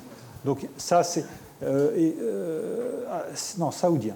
C'est quand l'Arabie saoudite a exécuté euh, des clercs chiites, parce qu'il y a une importante minorité euh, chiite saoudienne, l'Iran a réagi de manière assez, assez forte.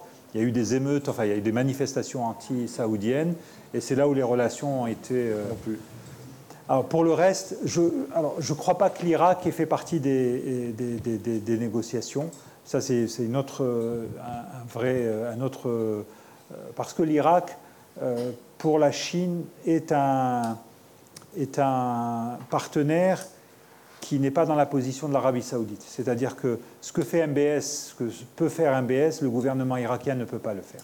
Alors, ils étaient présents au sommet euh, Chine-pays arabe. Le Premier ministre irakien fait des déclarations très positives à l'égard de la Chine, mais il n'en demeure pas moins que l'Irak aujourd'hui demeure un pays euh, sous une double influence, à la fois iranienne, mais aussi, euh, mais aussi euh, euh, américaine. Sur le reste, Bon, on a pensé que l'accord entre l'Arabie saoudite et l'Iran allait déverrouiller la situation libanaise, notamment l'élection présidentielle. On voit bien que non, que c'est encore bloqué. Ça, ça- ça en dit long. C'est pour ça que tout à l'heure j'ai insisté sur la, simplifici- la simplicité de la situation bilatérale. Sur d'autres terrains, c'est bien plus compliqué que ça. C'est-à-dire qu'il faudra, même si, comme le dit Martine, les Chinois s'inscrivent dans le temps long, la situation est d'une telle complexité euh, euh, parce que les proxys, comme vous dites, ont, pour euh, caractéristique d'avoir une autonomie. C'est pas simplement, je veux dire, le Hezbollah, pour ne citer que lui, n'obéit pas à 100% à ce que lui, disent les Iraniens. C'est un mouvement euh, qui a une capacité militaire, qui, fait ce que bon lui entend par moment. Donc, euh, euh, ce n'est pas une négociation entre l'Arabie saoudite et l'Iran qui va amener peut-être le Hezbollah à, à évoluer dans le long terme. Néanmoins, puisque vous avez un acteur de bonne volonté qui est... je pense que la Chine aussi, ce qui est d'intéressant, c'est peut-être... Alors, on est en rupture par rapport à la stratégie occidentale qui, jusqu'à présent, a été, bon, bah, si vous ne vous, vous alignez pas sur ce qu'on veut, c'est les sanctions. Hein, alors on décrète les sanctions contre les Saoudiens, euh, contre les, euh, le Hezbollah, contre telle ou telle milice irakienne. Et, euh, on a vu que Biden est un peu revenu là- là-dessus. Dès qu'il a été élu, l'une des choses qu'il a décidé, c'est de déclassifier les autistes qui étaient inscrits sur la liste des mouvements terroristes. Il les a enlevés de là. Donc c'était une manière aussi de- d'essayer de, de- de- de- simplifier, de débloquer la situation. Je- Juste euh, un point qui me, me- me semble important. On a encore là la preuve euh, de la mauvaise qualité de nos médias. Heureusement, je veux dire, qu'il y a euh, le diplôme ou qu'il y a Moyen-Orient Oui. ou qu'il y a, etc. Enfin, je ne vais pas faire une liste des, des bons. Parce que sinon, on a l'impression que tout ça nous tombe du ciel un beau jour. Ah, ça y est, ils sont à Pékin, ils se mettent d'accord, tout va bien. Mais pour ceux qui connaissent, comme vous, euh, qui ont suivi, ça fait deux, trois ans que ça négociait. Oui.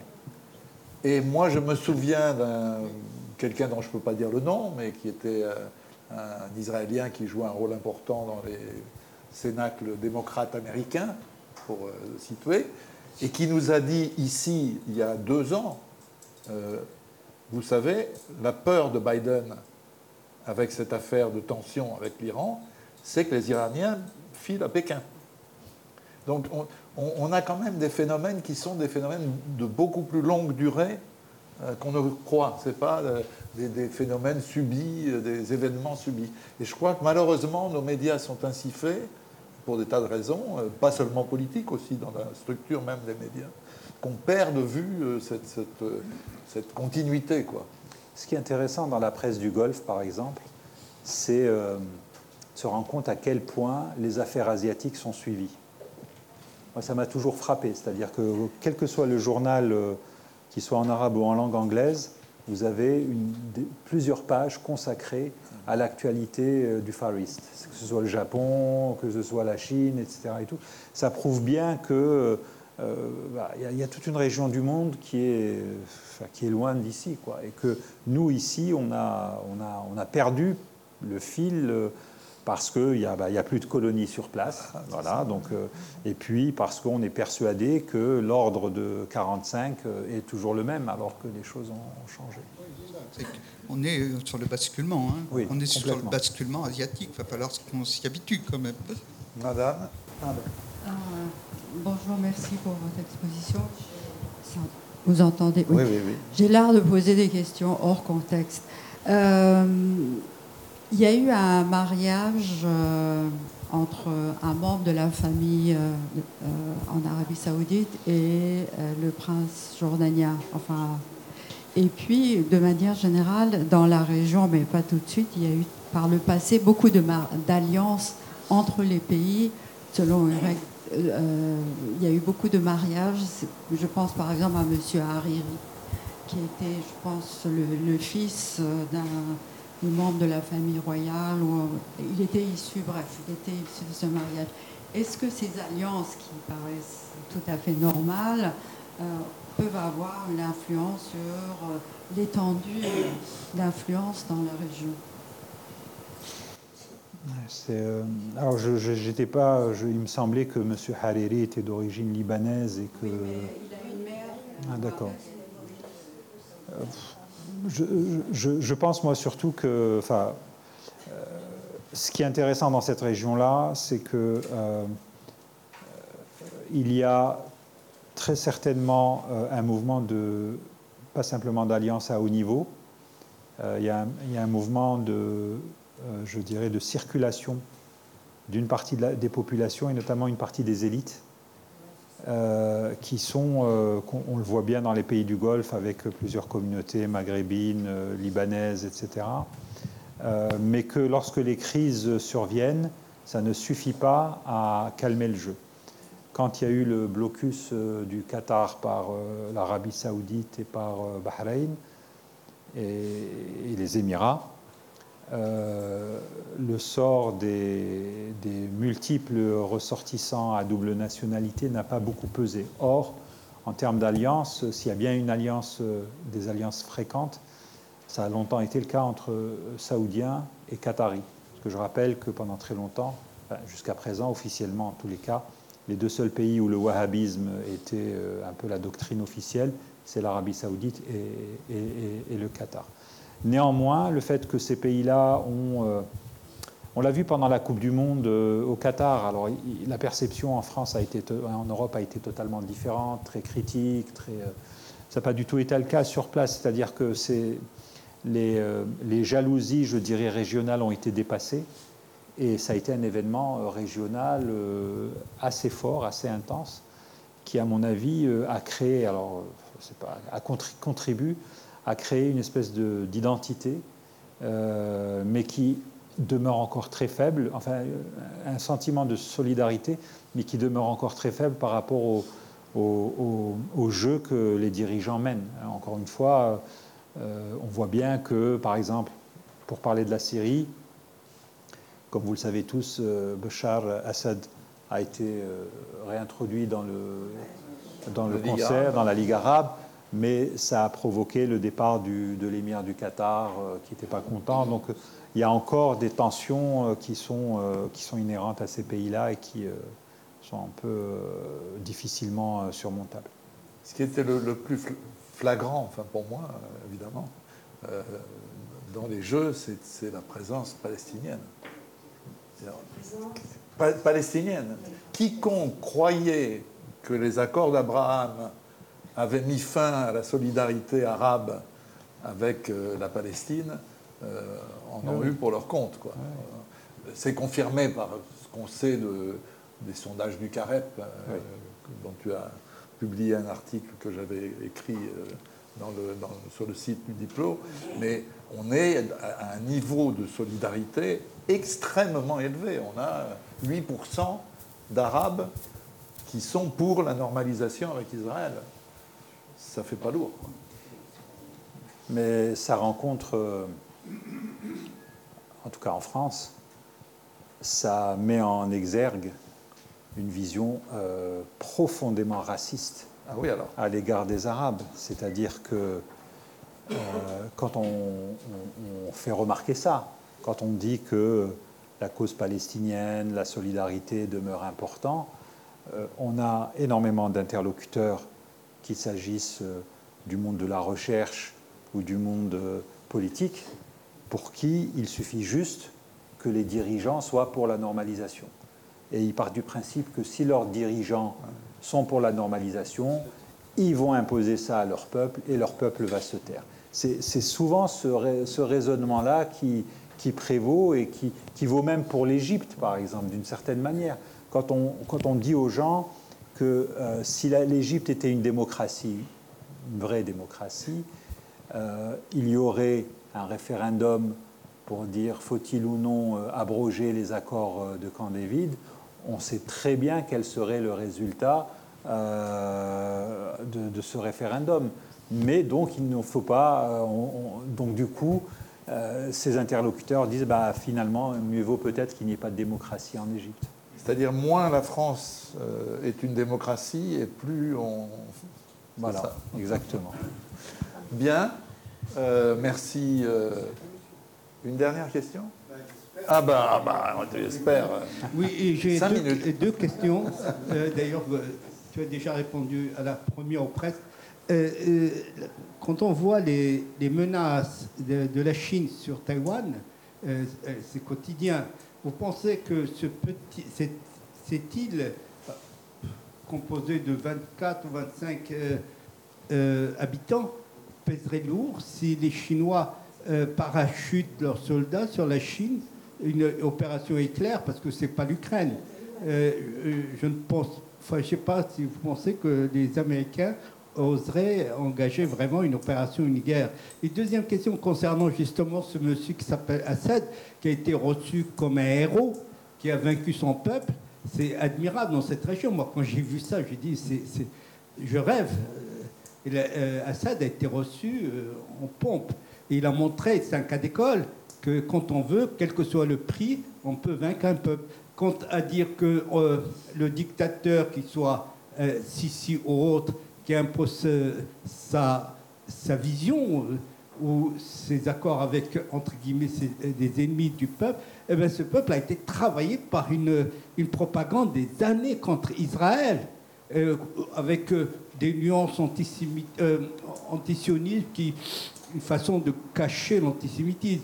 Alors on ne peut pas imaginer qu'un peuple qui a été travaillé par les mêmes dirigeants dans une certaine idéologie, euh, du jour au lendemain, et devient euh, pour euh, l'alliance avec Israël ou avec autre. Est-ce que je peux faire une précision, un point d'ordre, comme on disait dans ma génération? Le texte est très précis du, du sondage dont j'ai parlé, de l'enquête du CAREP. C'est Êtes-vous pour la normalisation avec Israël sans que les Palestiniens en retirent euh, un profit Donc, ce n'est pas contre la normalisation en soi. Ça, c'est les années euh, 70, 80, 90. On n'est plus là. hein, je, je le précise parce que sinon, on a une vision euh, inexacte du, Bien du- sûr. du sondage. Taïwan. Alors, monsieur, c'est 24 millions, pas 24. Oui, oui. Oui, oui, oui. oui. Bon.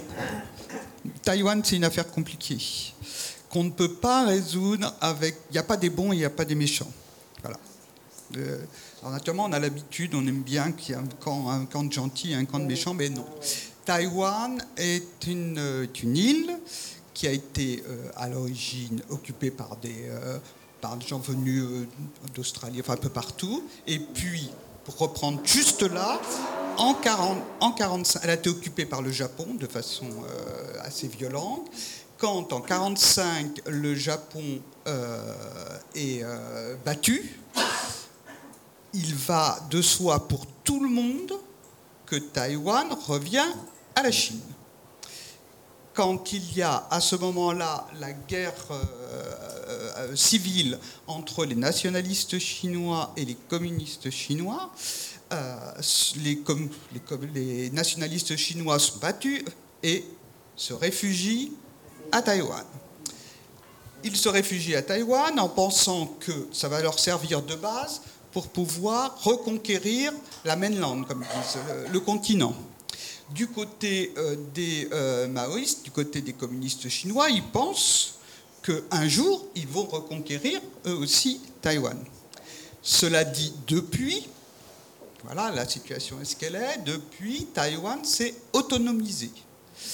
Euh, d'abord, il a été reconnu, c'était le Taïwan était le seul reconnu comme Chine à l'ONU euh, jusqu'en 1979. Euh, Quand la Chine communiste est reconnue comme pays à part entière à l'ONU, l'Assemblée générale de l'ONU vote, pas à l'unanimité, mais à la majorité, le retrait, l'expulsion de Taïwan hors de, hors de, l'ONU. Hein.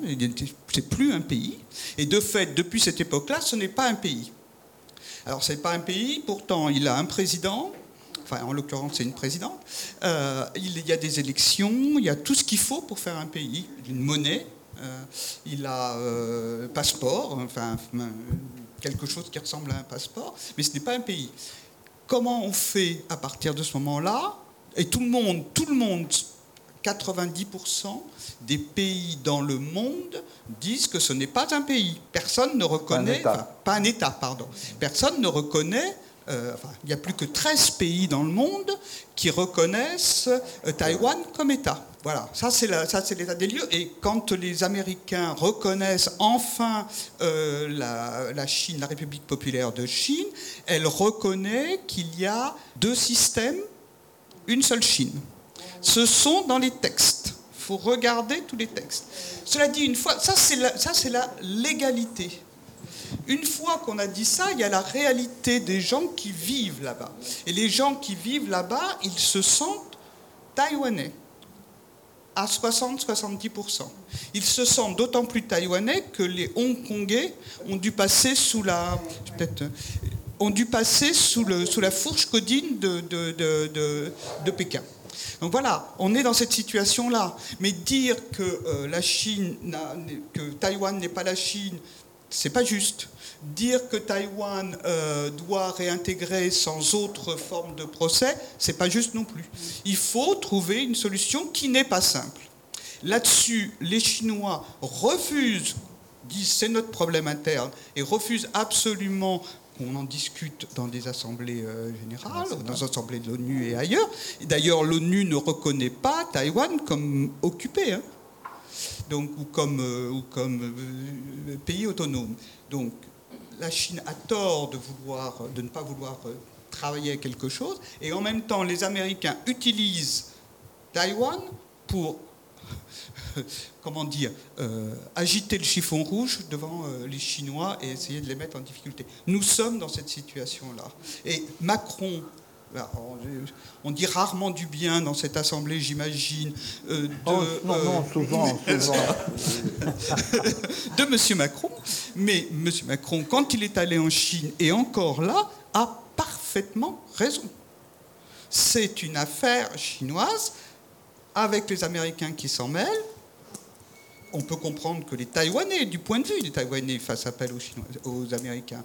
Il y a une quasi-ambassade américaine à Taïwan qui est de fait euh, un endroit avec énormément de conseillers politiques, médiatiques et euh, militaires. Donc c'est une question à régler qui n'est pas simple à régler, mais c'est sûrement pas, en agitant le chiffon rouge et en, euh, et faisant passer euh, les, euh, les bateaux américains, tous les, les, avions américains tous les matins, ou en faisant venir Madame Pelosi, qui est là, à Taïwan, qu'on résoudra le problème. C'est un problème. Mais on pourrait parler de Porto Rico aussi. Oui, absolument. Ah Oui, absolument. Exactement. Exactement. D'ailleurs, vous avez vu, là, il y a une, une querelle. Enfin, là, les médias français sont quand même toujours un peu, peu tu vois, en protestant parce que euh, les, Améri- les Chinois envisagent de mettre peut-être du côté de Cuba un, un système de surveillance. hein.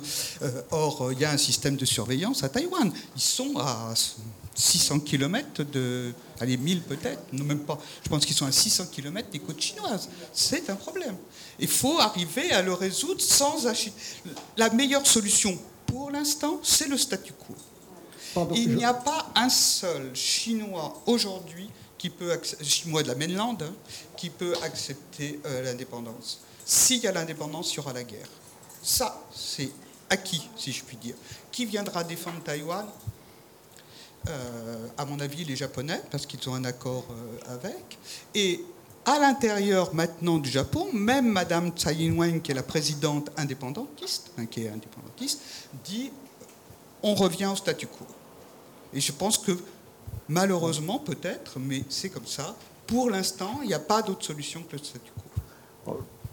On, peut vous faire une exception, monsieur, mais c'est l'heure, hein, en principe. Pardon, Je, je veux juste préciser qu'à l'ONU actuellement, Taïwan s'appelle Taïwan, entre parenthèses, province chinoise 2. Voilà, oui. Alors, euh, d'abord, deux rappels. Euh, votre article euh, dans le monde diplomatique, c'était au mois. Il y a très longtemps. Non, non. C'était au mois d'avril. Avril. avril. hein, d'avril, Oui. qui s'appelait Pékin, faiseur de paix. Pékin faiseur de paix. Voilà. Voilà. Avec, avec un point d'interrogation, enfin bon. Au oui, Proche-Orient, bon, voilà. Euh, donc à lire, euh, Oui, vous voilà. pouvez le, le- le trouver, vous pouvez vous abonner, c'est pas très cher, hein, c'est- c'est raisonnable. Et vraiment, je vous conseille le numéro de Moyen-Orient qui est très euh, souvent très bon, mais là il est particulièrement riche. Euh, pardon? Si, si, si, si, on le trouve, il, vient de sortir. Il, est, sorti, c'est le numéro d'avril-juin. Donc il est euh, parfaitement trouvable. Et puis, surtout, je voudrais remercier euh, Martine et Akram.